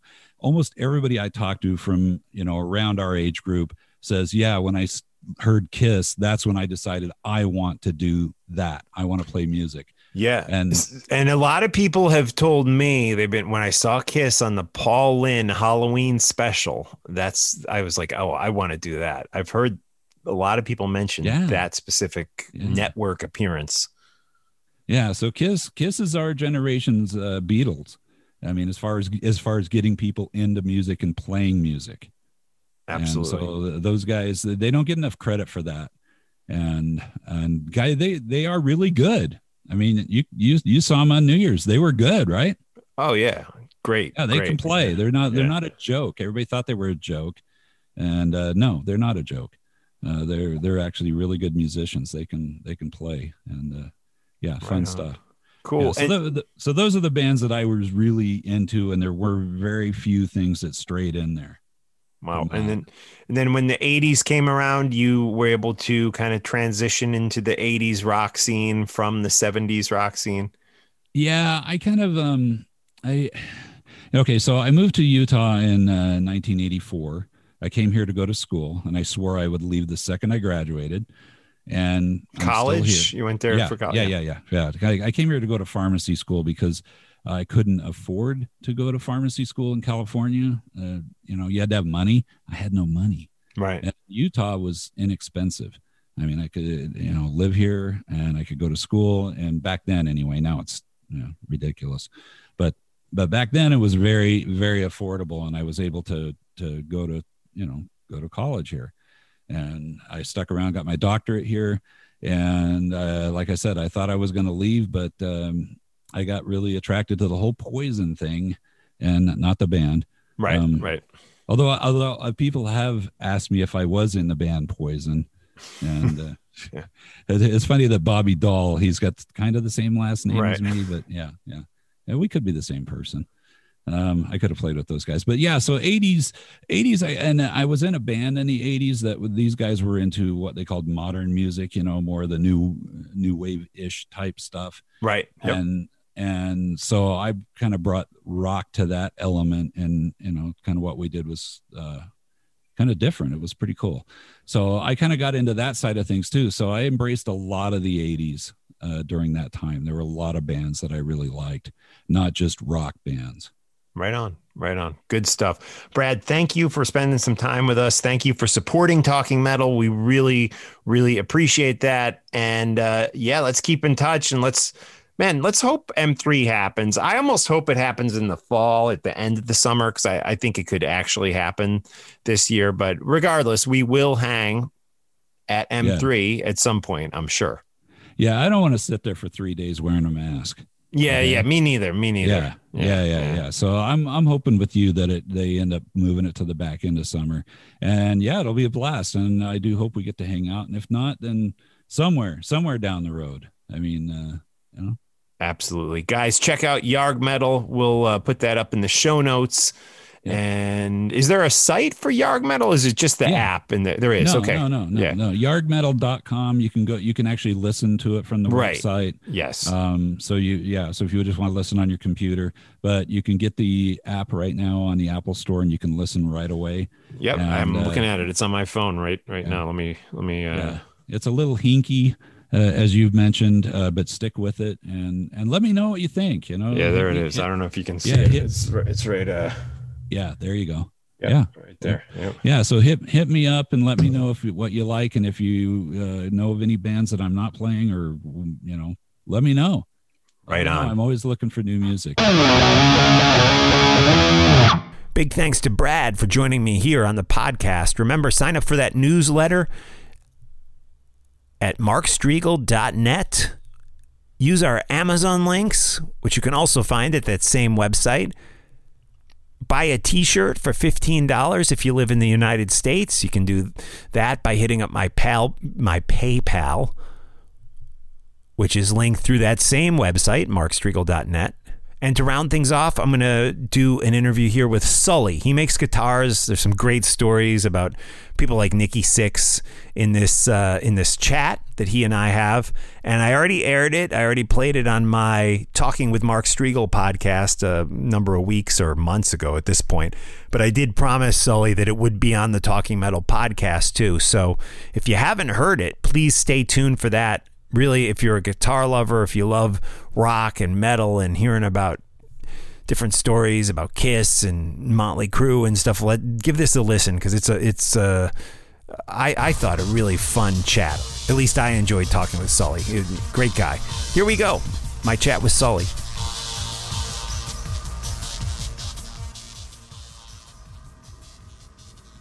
Hey, it's Mark Strigl, and we are talking with a guitar maker, a very talented guy. My wife and I love to look at his guitars on Twitter and such beautiful, beautiful stuff. Sully, how are you?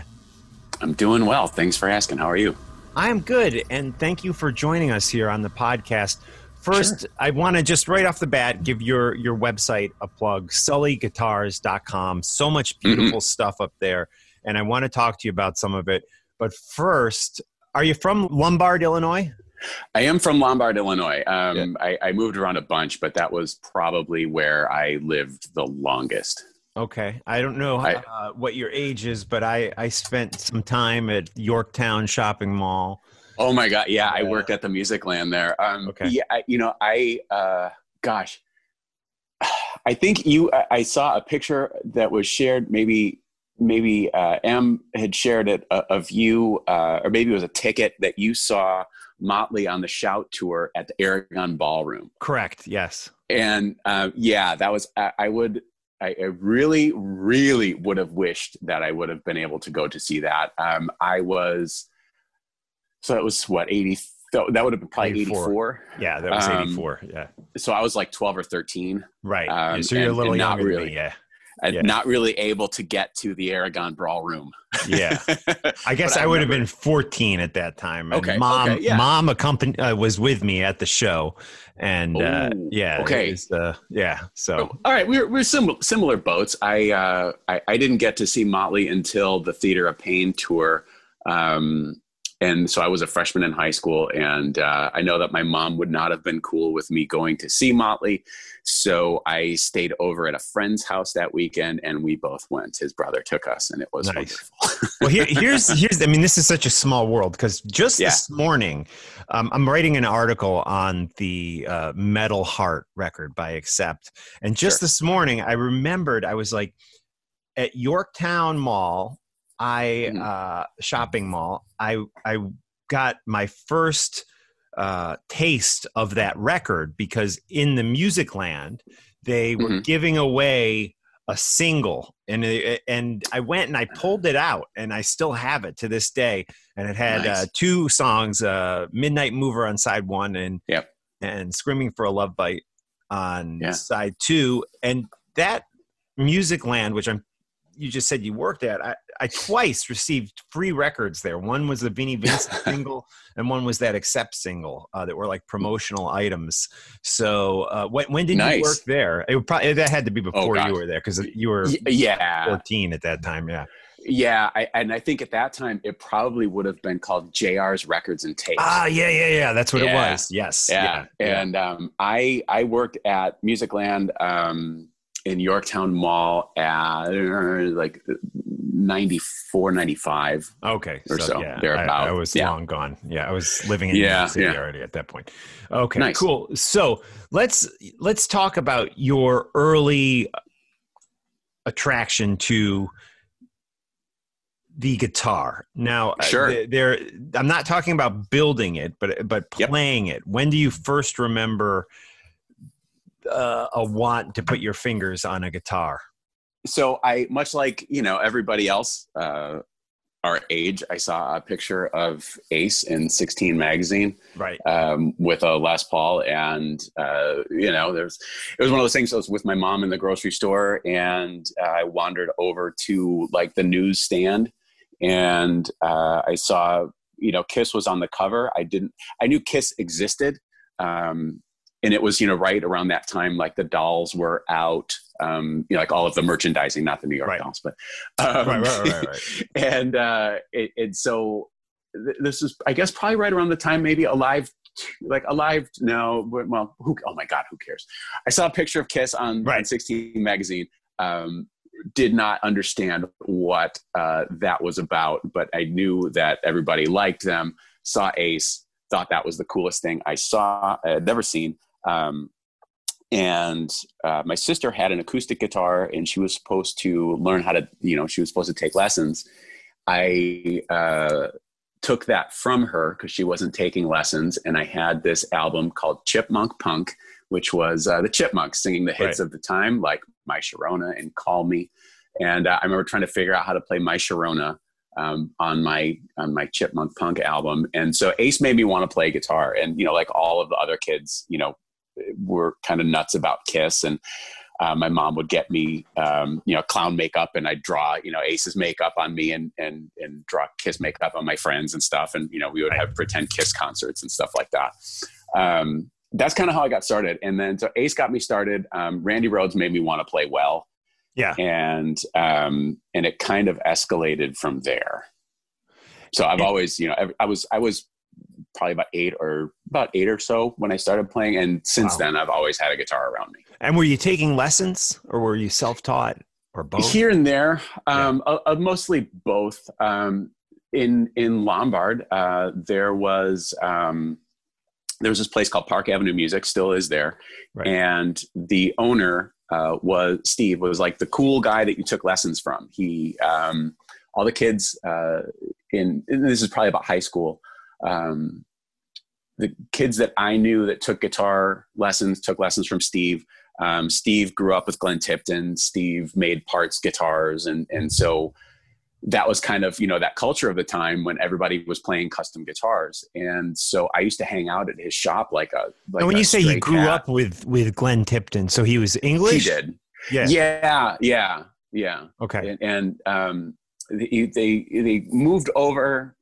Gosh, you know, he told the story on a friend of mine's podcast a long time ago. But like, whenever Judas Priest would come to town, um, they would always go, and sometimes they would uh, bring some, you know, bring some of uh, us students, um, you know, to a show, and and because uh, it was very uh, close knit thing. And I know saying that out loud now sounds kind of you're going to go hang out with your music teacher and you know? right right um, but you know yeah i would go hang out backstage and and um, and and yeah so steve was like the cool guy to take lessons from. And so i would take lessons um, every now and again and you know like a few months at a time.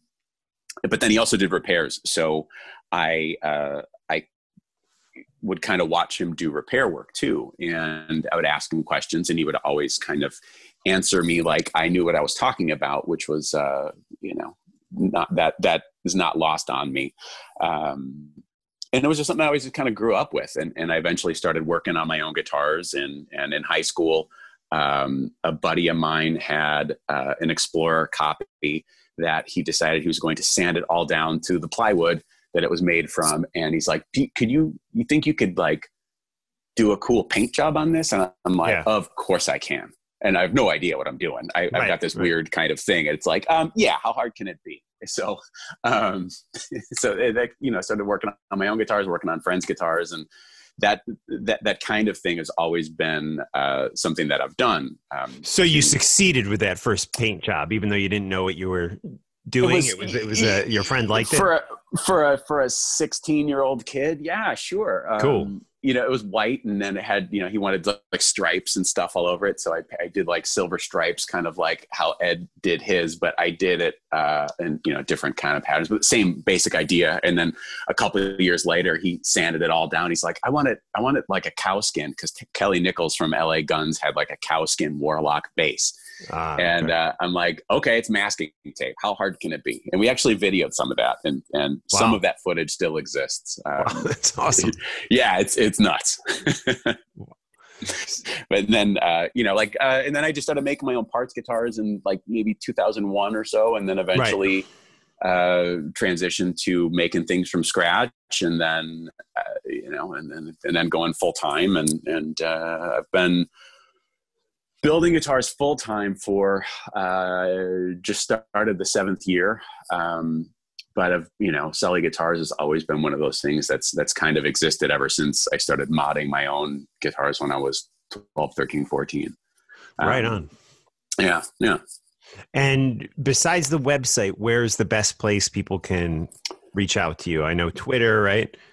Yeah, you can you can get me. So it's at Sully Guitars pretty much everywhere. Um, you know twitter uh, facebook instagram um, you know if, if people have questions about you know can you know can you make me one of these? And you know like, like they want like specific orders please just go to the website because there's a ton of um, really good information. And then you can you know request a quote directly through the website. And it saves time because it's I'm, I'm happy to talk to anybody about this stuff naturally. Um, but if it's i just want uh, you know this with uh, in black. I'm like okay well what what you know do you want binding? Do you want you know what's the fretboard? Wood what kind of fret size do you want? You know all of these things it makes it a lot uh, a pretty long conversation. And so if we just kind of if we can i'll go to the website send a quote through i'll have all of the all of the things that i need to know pretty much right then and there. And then we can you know discuss further.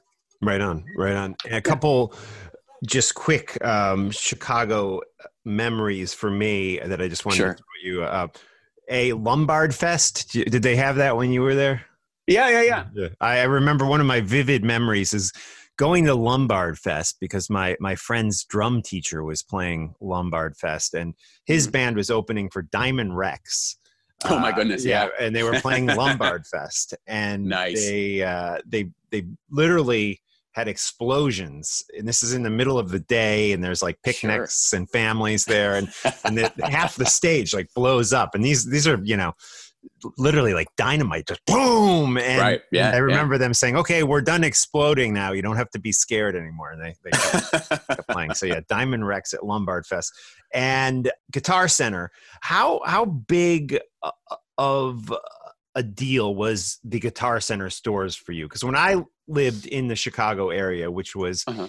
in the 80s. mm-hmm. um, you know, there was Guitar Center North and there was Guitar Center South. And I, I have such vivid memories of both of those places and I going to them and picking stuff out and buying mm-hmm. things mm-hmm. there. Do you have memories of those stores?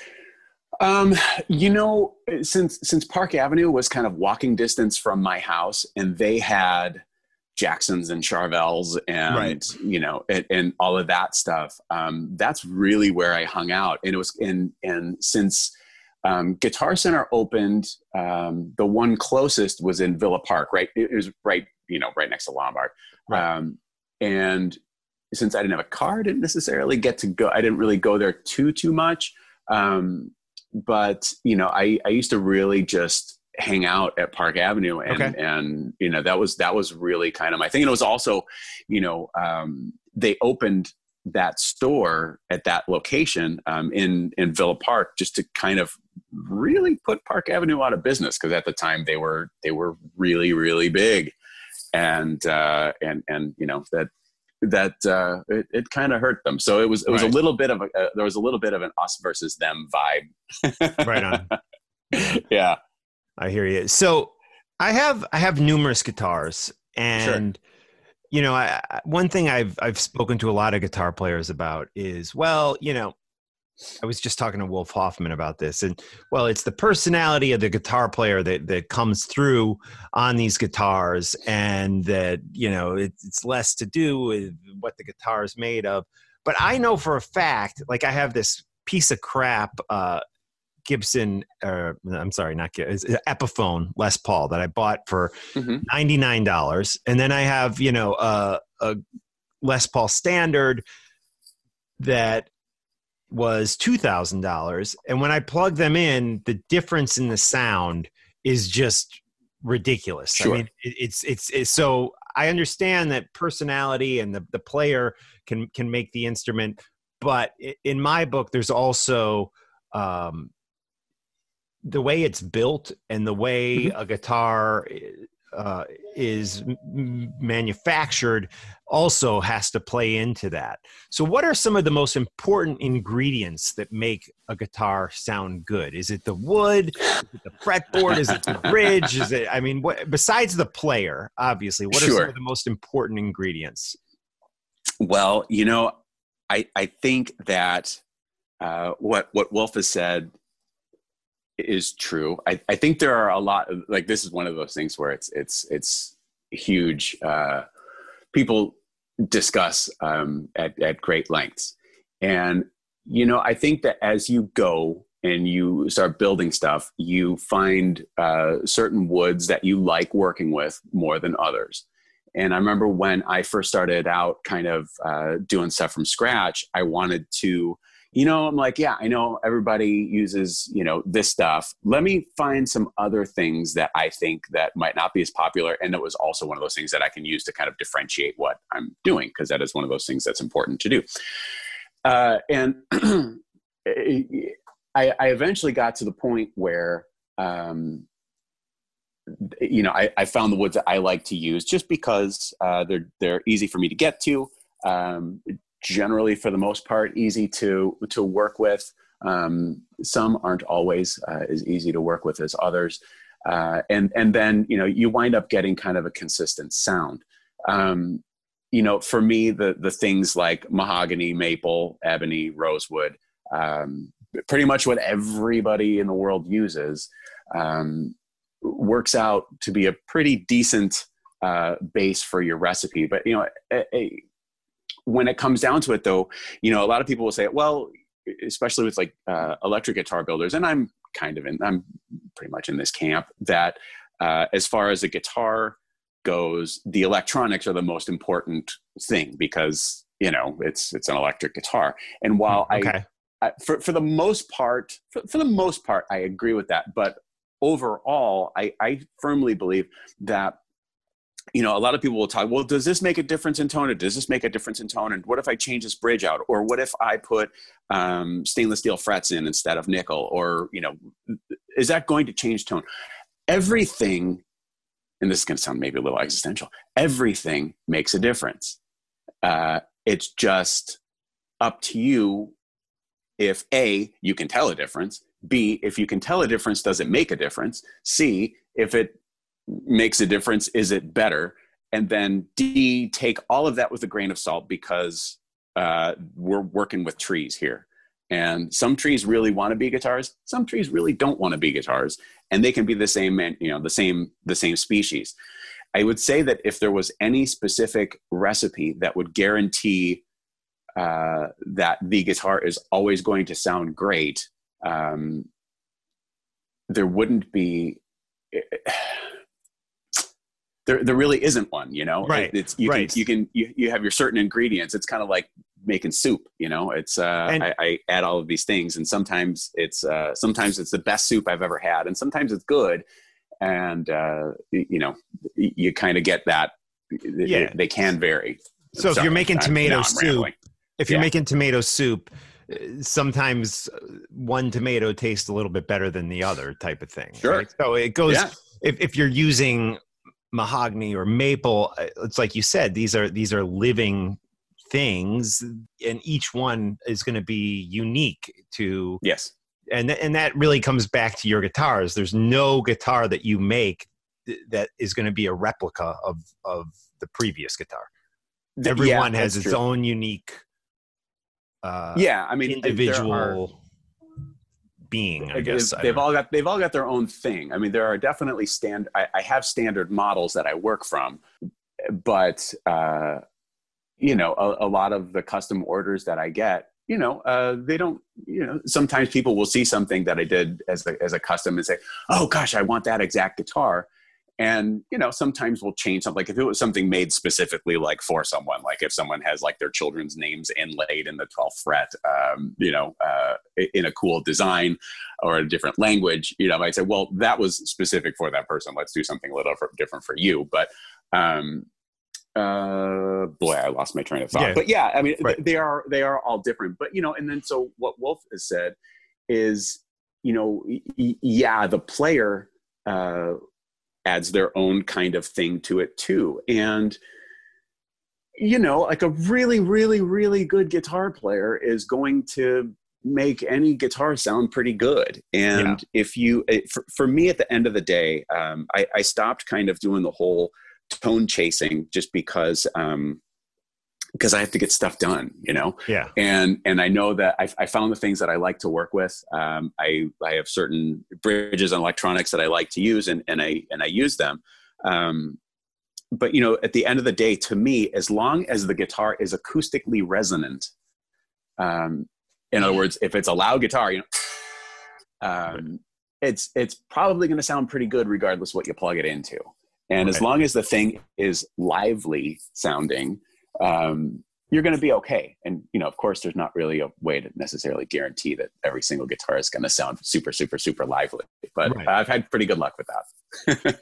so let's talk about the company and sure. the the different products that are offered. Now, you've you've mentioned the custom guitars mm-hmm. that would be part of the custom series. Yeah, and then you also have something and we can circle back to the custom sure. series. But you also have something uh, called the conspiracy series.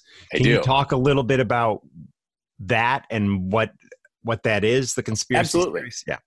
Yeah. So uh, one of the things that you know in, in growing the business, um, and it's you know for the most part it's just me in my garage making guitars, and no matter what, I can only make so many a year. And I've been fortunate enough to become very close friends with uh, a man named Grover Jackson, who uh, right. he's made he's made a few guitars in his life, and he he had stressed to me the importance of scalability, and you know because it's it's if you're trying to grow the business, you know you you gotta make more guitars, you gotta get more things out there, and uh, one of the ways to kind of uh, accomplish that uh, is is something that I've been asked for uh, for for a few years um, because let's face it, you know, custom guitars are expensive. Um, not yeah. everybody can afford them.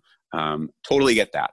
And if I could make guitars in my garage that had a price point of five ninety nine, I would be more than happy to do that. However, I need to live indoors. Yeah. Um, and uh, you know, it, it, the materials cost more than that. But anyway, um, a, a, close friend of mine, uh, another guitar builder, uh, who had uh, similar business to mine.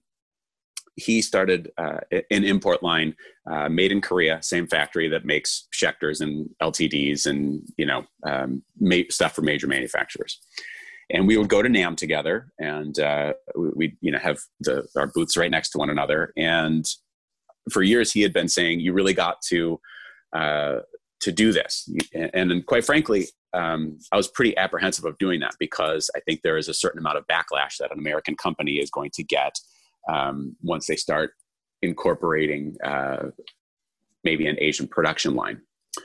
But we did it. And so the conspiracy series guitars are uh, very you know they're based on the models that i make in the in as, as customs um, there are specific versions of them um, in that you know like with the the 71 starling it's it's our 71 body shape which is a, a, a single cut um, but it's a flat top doesn't have binding uh, the inlays are different um, however the hardware is all from hipshot the fretboard is ebony and has a compound right. radius. The frets are stainless steel. It's got glow in the dark uh, side dot inlay, uh, side dot markers. The pickups are wound to my specs, um, and you know they're all really solid instruments, and they're you know they're under fifteen hundred bucks.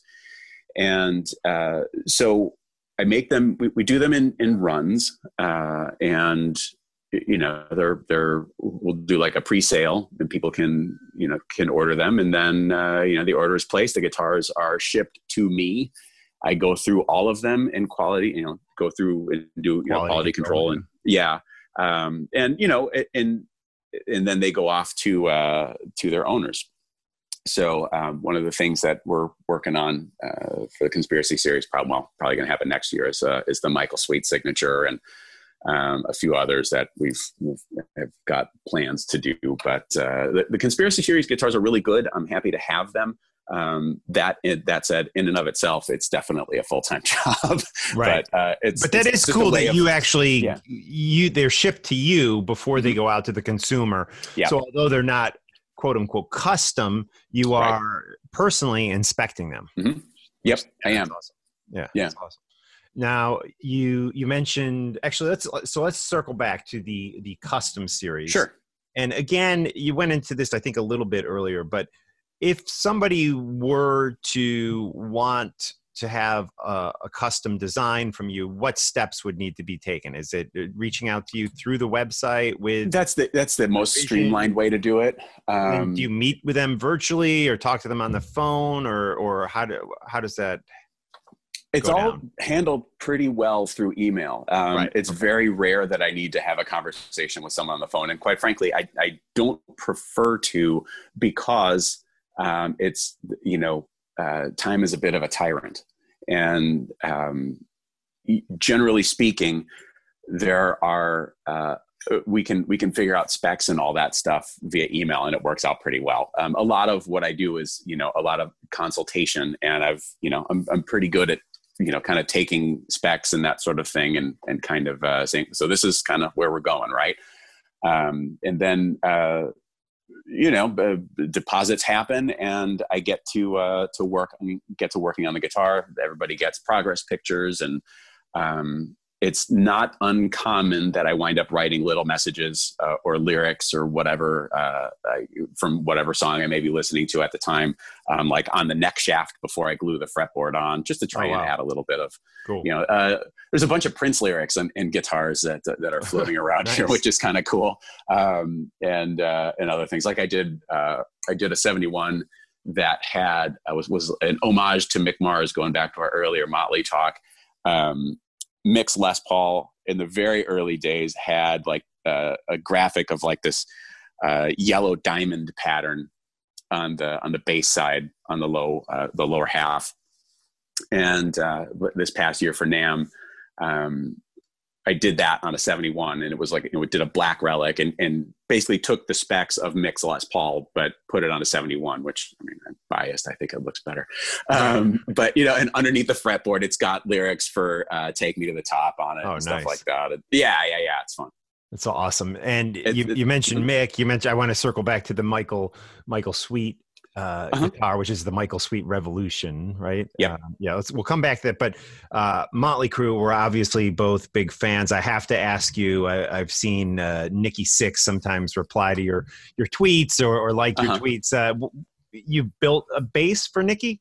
I built a guitar for Nikki. Oh wow! Tell us any yeah. any insight you can share oh, on that. I'd love to hear. Ton, sure. So um, you know, like just like I had Ace and then Randy, um, I saw Sixx in a in a BC Rich ad in Circus Magazine uh, in study hall, and it was a picture of Nikki and a picture of Blackie Lawless and a picture of Lita Ford, and I'm like, what the hell? This is great. I am officially on board with this uh, saw an ad for Shout at the Devil, bought that. You know, I just love, love, love, love. And um, I had spoken with Nikki as a as a punk teen when I lived in Hollywood um, on the phone, and and uh, that was that was kind of a, a bit of a mind blowing thing. And then um, you know he eventually was following me on Instagram, and this was uh, April 2017. And at the time, he had started uh, taking guitar lessons and taking vocal Again, lessons. 20 what what what year was this? 2017. 17. Okay. Yeah, so 3 years ago. And so he had been taking uh, guitar lessons, vocal lessons, just been writing a lot of stuff and um, he had a, a Gibson Firebird studio that uh, was loaned to him from a friend. And uh, one night he had posted on Instagram that, you know, something along the lines of, I got to give this guitar back to my friend. Does anybody have like a white Firebird studio that they can loan me that I can borrow or, or whatever? And I had responded, uh, I think I might have something for you.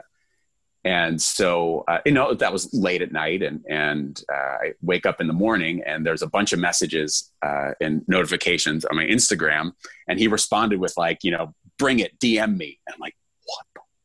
Wow. so, uh, so I I send them a message. I'm like, hey, I've I've got this this guitar. It's a it's a Raven, and um, it's white. It's I don't know. Uh, I like it. I'll send you some pictures and and um, and so he messaged me back and he's like, yeah, definitely interested. Um, give me a call uh, and, you know, but text me before so I know it's you. And, and so this was, um, this turned out to be Mother's Day of 2017. Mrs. Sully and I were about to go out just running errands and stuff. And uh, I, I talked to him for probably about an hour and a half. And we talked about guitars for about 10 minutes. Wow. And uh, yeah, we had. Uh, what, just, what, what, was the other uh, 80 minutes? You know, it just, just, eh, just kind of everything. He was talking about guitars and guitar playing. And, um, you know, I had to share, I, I had to get a couple things out of the way. I'm like, you know, just so you know, you know, um, right, um, right, You know, I, I, we talked a little about Robin Crosby, and Robin was a friend for the last, and and and so we had a little bit to talk about that, and um, just had a lovely, lovely, lovely conversation. And then um, I'm like, well, so I'll send I'll send you this guitar, and you can check it out. And uh, if you like it, great. Uh, if not, that's that's okay. And uh, so I sent him the guitar, and to he's like, yeah, let me check it out. And then you know, uh, so he, he gets it, and he's he's like, absolutely love this thing. Want you to make me like two.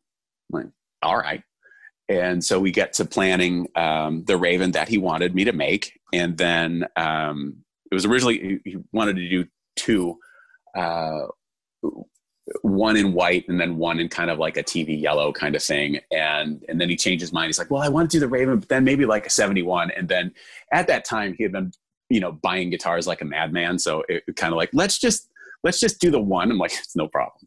And so uh, so i made him uh, made him a raven. Um, the one design aspect that uh, that he really wanted is he wanted dot inlays, and I'm like, dude, I don't okay. really do dots. I really, you know, I have these. I, have got well, yeah, little, like little hollow block outlines, right, yep. or like I've got these inlays that are like little uh, slashes that kind of take the visual space of dots. And I'm like, dude, go with slashes. He's like, I've got to have dots. I got to have dots. I gotta have dots. And, and so his nickname for my, well, one of the nicknames I have for him is Dottie. and so, um, and so I built the guitar for him, uh, and it's, uh, it's, it's a Raven with um, it's mahogany and it's uh, it's it's like a dirty white relic. Uh, my buddy Billy Rowe at Rock and Roll Relics, also of Jetboy, um, did the paint on that, and um, Stevie from Buckcherry had the the bridge pickup made for him by um, a company called Arcane, and it's a it's a it's a hot humbucker, and it's got a cover, and it's got Nikki's um, signature etched into it, and then the neck pickup is a Seymour Duncan Phat Cat P90, um, and let's see what else. Yeah, that's that's uh, that's that's the guitar that uh, that he has, and um, while I was building that, I, I had a white uh, 71. I'm like, if you want to, you know, he's like, can you send me that one to check out? I'm like, absolutely. So I send him the guitar, um, and he calls me up, and, and the phone rings. He's like, "What is the matter with you?" And I laugh. I'm like, "Well, dude, how much time do you got?" And yeah. he's like, "This is." He's like, "He's like, okay, cool. Well, we'll go back and forth, saying, you know, what's what's wrong with each other." Um, but he's like, seriously though, what's I don't understand. This is the these are. He was just said a lot of really really nice things about um, the guitars, and that was really cool. Um, that white guitar, that white seventy one. Uh, he's like, you know, Stevie's also uh, Stevie from Buckcherry is also interested, and he uh, can can he you know check this out for a couple days? And I'm like, yeah, of course. And so um, that was again like three years ago. Stevie's had that guitar you know that that he uh, he quickly commandeered that and so that's that's how he and I started working together is he he picked this guitar up from Nikki's wow. house and uh and and so we made some guitars together and um a lot of the things that, that have happened from that you know it's it's kind of one of those things it kind of helps elevate your profile and then you get other people that might be in you know touring bands kind of take notice of things and and get in touch so um a lot of that came from nikki and um, it's been he he's been the the absolute the absolute best. Um, wow, what what an yeah. amazing story! Thank you for sharing that. I mean, that's just yeah story sure. about Nikki Sixx that we don't normally hear, and and uh, definitely get to see uh, a side of him that we don't. There's yeah through your story. And, and well, thanks. And you know, and the thing that uh, people will always say, "Oh man, it would have been cooler if you would have made him a bass." And I'm like, you know, I eh, I don't think so because like he's already he's got a deal with Schecter. He's got all the bases he wants, um, and you know at that time he was really really writing and playing a lot of guitar, and I really feel um, lucky to have kind of played you know a little bit of a, a part of that. Um, you know, and one of my buddies uh, who's a a teacher, you know, he would make uh, like finger exercises and stuff like, oh my God, can I tell you the finger exercise story? Absolutely. Yeah. All right. I know, I mean, I, I know we got a time frame here and I don't want to. Yeah. Well, no, the stories are so okay. good. We'll, um, yeah, we so when, when it came, so, so going back to when I was building this Raven for Nikki, um, he really liked the, the neck on the one that I had sent to him. And okay. that was done completely by hand. And you know, I mean, they're they're going to vary. You know, that things. You know, when you're making necks by hand, um, you, you kind of you start with various. Uh, you, you, start with certain guidelines and frames and thicknesses and tapers and stuff. But you know, at the end of the day, you're you're kind of you know you're removing wood, and it's going to feel a little different. And at that time, so this was May June of 2017. Um, I was going to do a. I was going out to Los Angeles um, in early June uh, to do a guitar building class um, with Grover Jackson. Uh, one of the things that I okay. do is guitar building classes, and I had told Grover, I'm like, dude, you should do one of these because you know he, he, you should do one. It'd be fun. Uh, so he said, okay, and so I kind of facilitated that, and uh, I had I had told Nikki, I'm like, hey, so I'm going to be out um, in Los Angeles in June is it okay if I get the the loaner Raven that I sent to you, um, and I'll bring it back to Grover's and I'll measure the neck specs so I have them when I'm making yours. Absolutely. So I I get off the get off the plane. I'm on the uh, on the the the tram going to pick up my rental car and I'm like greetings from LAX and he says welcome to hell. And he's like if you want to come over totally cool. Right. So I I get my rental car and I drive to Nikki's house because apparently that's what my life looked like that day. Wow. And wow, um, and and he was super nice. We hung out for a couple of hours. Um, it was um, you know it it it was to say it surreal is is um, a, gross understatement, but uh, without you know gushing for hours on end, it was um, it was awesome. He was great. Uh, we had a great time just talking about just everything. Uh, I take the guitar back with me to Grover's place, and uh, and I'm like, okay, I'll bring it back to you at the end of the week. Sure, no problem. Um, so I bring it back to him, and uh, we're, we're kind of sitting, we're just talking about. Uh, he's like, you know, I just been running scales, and and and he's like, oh, they're just so boring. I'm like, yes, they are. they really are.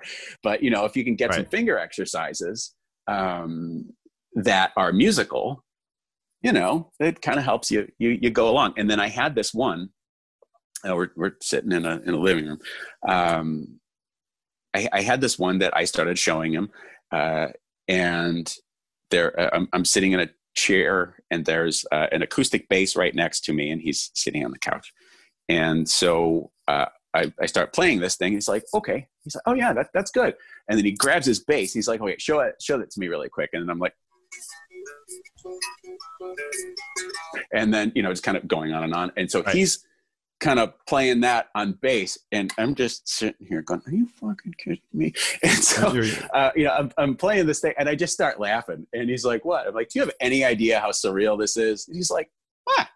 I'm like okay so when joe right. perry comes over to your house right. and he's like yeah? I'm like it's a little weird right? He's like yeah. I'm like it's kind of like that. He's like yeah. so he that. He's like oh you're an idiot. I'm like yeah i know that's true but being that as it may this is where we are um, but uh, that's the that's the finger exercise story. But uh, wow. you know, so as um, now I know I know that finger exercise. I believe you were playing where you're all you keep you're kind of alternating between the uh, yeah. The, right.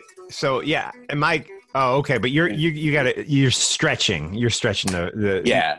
Okay, so I I play a similar one without the stretch that uh-huh. I was and my guitar teacher who I took lessons from in the in Melrose Park, Illinois, had taught me that. Okay, uh, Tom Pecora, Melrose, uh, Tom Tom Pecora in Melrose Park. Yeah, you ever hear him? No, yeah, no, but it sounds good to say that. Yeah, yeah, absolutely. Great, great stories, and we we are yeah. definitely kind of approaching the end of our chat sure. here. So I did want to mention the the Michael Sweet uh, Revolution mm-hmm. model. You mentioned that earlier. The background on that, and maybe when we can expect it, or what's the story? Uh, sure. So, uh, a couple friends reached out in February saying Michael is uh, looking for some new uh, people to work with. Uh, we got in touch. I had a couple of guitars on hand that I could send him. He said, "Really like these. They feel a lot like my old Jacksons." And I'm like, "That sounds about right," because yeah. that's that's kind of my DNA. And um, we landed on the Revolution model, which is a you know a pointy V, and uh, I got to work on that because he said, you know, we're doing a, a record and would like to have it uh, ready for the video and photos. I'm like, no problem. Um, and and you know then we're talking about stripe patterns and i'm like well do you have something in mind? Is it cool if i come up with something? And and he's like yeah you know well, we'll figure it out. And um, i was listening to seven by prince um, and i thought to myself we okay so it's a symmetrical pointy v. Let's take some sevens and that'll be the stripe pattern and we'll we'll just kind of make a big seven little seven little seven and then you kind of mirror it and so that you know that all kind of works out. I grabbed some tape and i started putting it on a on a revolution body that i had. I sent him a picture. I'm like is this cool? He's like absolutely love it. Great. Cool. so um, super easy breezy cover girl made the guitar uh, got that to him in time. It's in the video for do unto others uh, from the new album um, and as well as uh, divider. And the idea is that we'll do uh, you know we'll make some uh, custom versions of that guitar available and then you know that'll be part of the conspiracy series um, the uh, the prototype for that guitar is currently under construction um, in the factory in Korea, and my there's a little bit of a delay with it, which I, I was not aware of. Uh, but this was all stuff that I learned like last week. Um, should be beginning of the year uh, when we can kind of do a pre-order, uh, and then you know Michael and I are kind of talking about uh, maybe doing a couple of other uh, Michael Sweet models as well. Wow, exciting stuff. And you did yeah. a really cool, it was a while back. I mean, not that long ago, but within the last few years, I think you did. I remember the um, Randy Rhoads inspired uh, Sully guitars, like, yeah, like you're holding right now, which our, our listeners yeah. might not be able to, to yeah. see if we're doing audio only here. But um, did, is that something just I'm just curious. Uh, did you have to approach the the estate of of Randy Rhoads to do that? Because well, no, um, because because I mean, here's the thing: is that um, I'm not using his name. Right. Uh, I'm not doing. I'm, I'm, not marketing it as anything. Um, it is a. It was a tribute to um, that white pinstripe Jackson, which is yeah. my favorite guitar, and that poster right there. Um, that actually, that guitar is one of the reasons why I build guitars. Really um. I have I, I have met um, uh, the siblings um, a couple times, uh, but it is one of those things where all I did was I took the pinstripe pattern of that V, which was designed yeah. by Ernie Pedregon, uh, who's a painter at Jackson, and incorporated it incorporated it into the 71 shape. Yeah. Um, the cool thing for me uh, about it is that this guitar that I'm holding, which is my own personal one, and then the white ones that I made were painted by Ernie, who painted and uh, who painted Randy's white guitar. Wow, amazing! So that's that's kind of fun. But no, it's not a. I, I don't there's no use of his name, right. likeness, any of that stuff. So, I mean, you know, no. Yeah. And um, yeah. Got it. And you've done work with, just to mention a, a quick uh, couple other names here before we we log off. Wednesday thirteen and yeah, and Twiggy Jeordie White, who we miss. I I think it's about time he makes a, a reappearance in the in the in the public eye. I, I would Agreed. Him return with one of your your guitars or basses. Well, he's got a he's got a Raven guitar right now, and uh, you know, I was chatting with him yesterday because he's also into like working on his own guitars. So he had a he had a question about uh, a, a, Strat that he's working on that we were chatting about, um, and so you know, we're kind of figuring some stuff out. He is primarily a guitar player, so we'll probably do uh, a guitar, and then he had mentioned, uh, you know, a bass for touring purposes. Should that thing ever be a possibility ever again in the future? Right. Well, we hope it, it will. We do a possibility, and I, I think I think uh, it's it's time. Um, yeah. And it's been great talking with you. Thanks for going into uh, a little bit of what it takes to make a good guitar, and also we love your Nikki Sixx stories. So thank you. yeah, we'll we'll take those any day. Thank He's you, a Sully. good guy. Sure, anytime, anytime. Thanks so much for having me. I really appreciate yeah. it. it Emily nice says hi, and uh, yeah, yeah, we will uh, we'll be in touch for sure. Sounds good. Take care, Mark. Right. Thanks so much.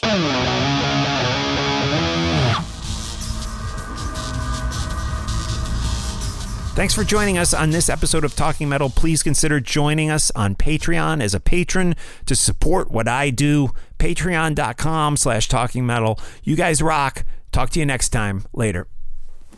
One, two, three, four. Those are numbers. But you already knew that. If you want to know what number you're going to pay each month for your car, use Kelley Blue Book My Wallet on Auto Trader.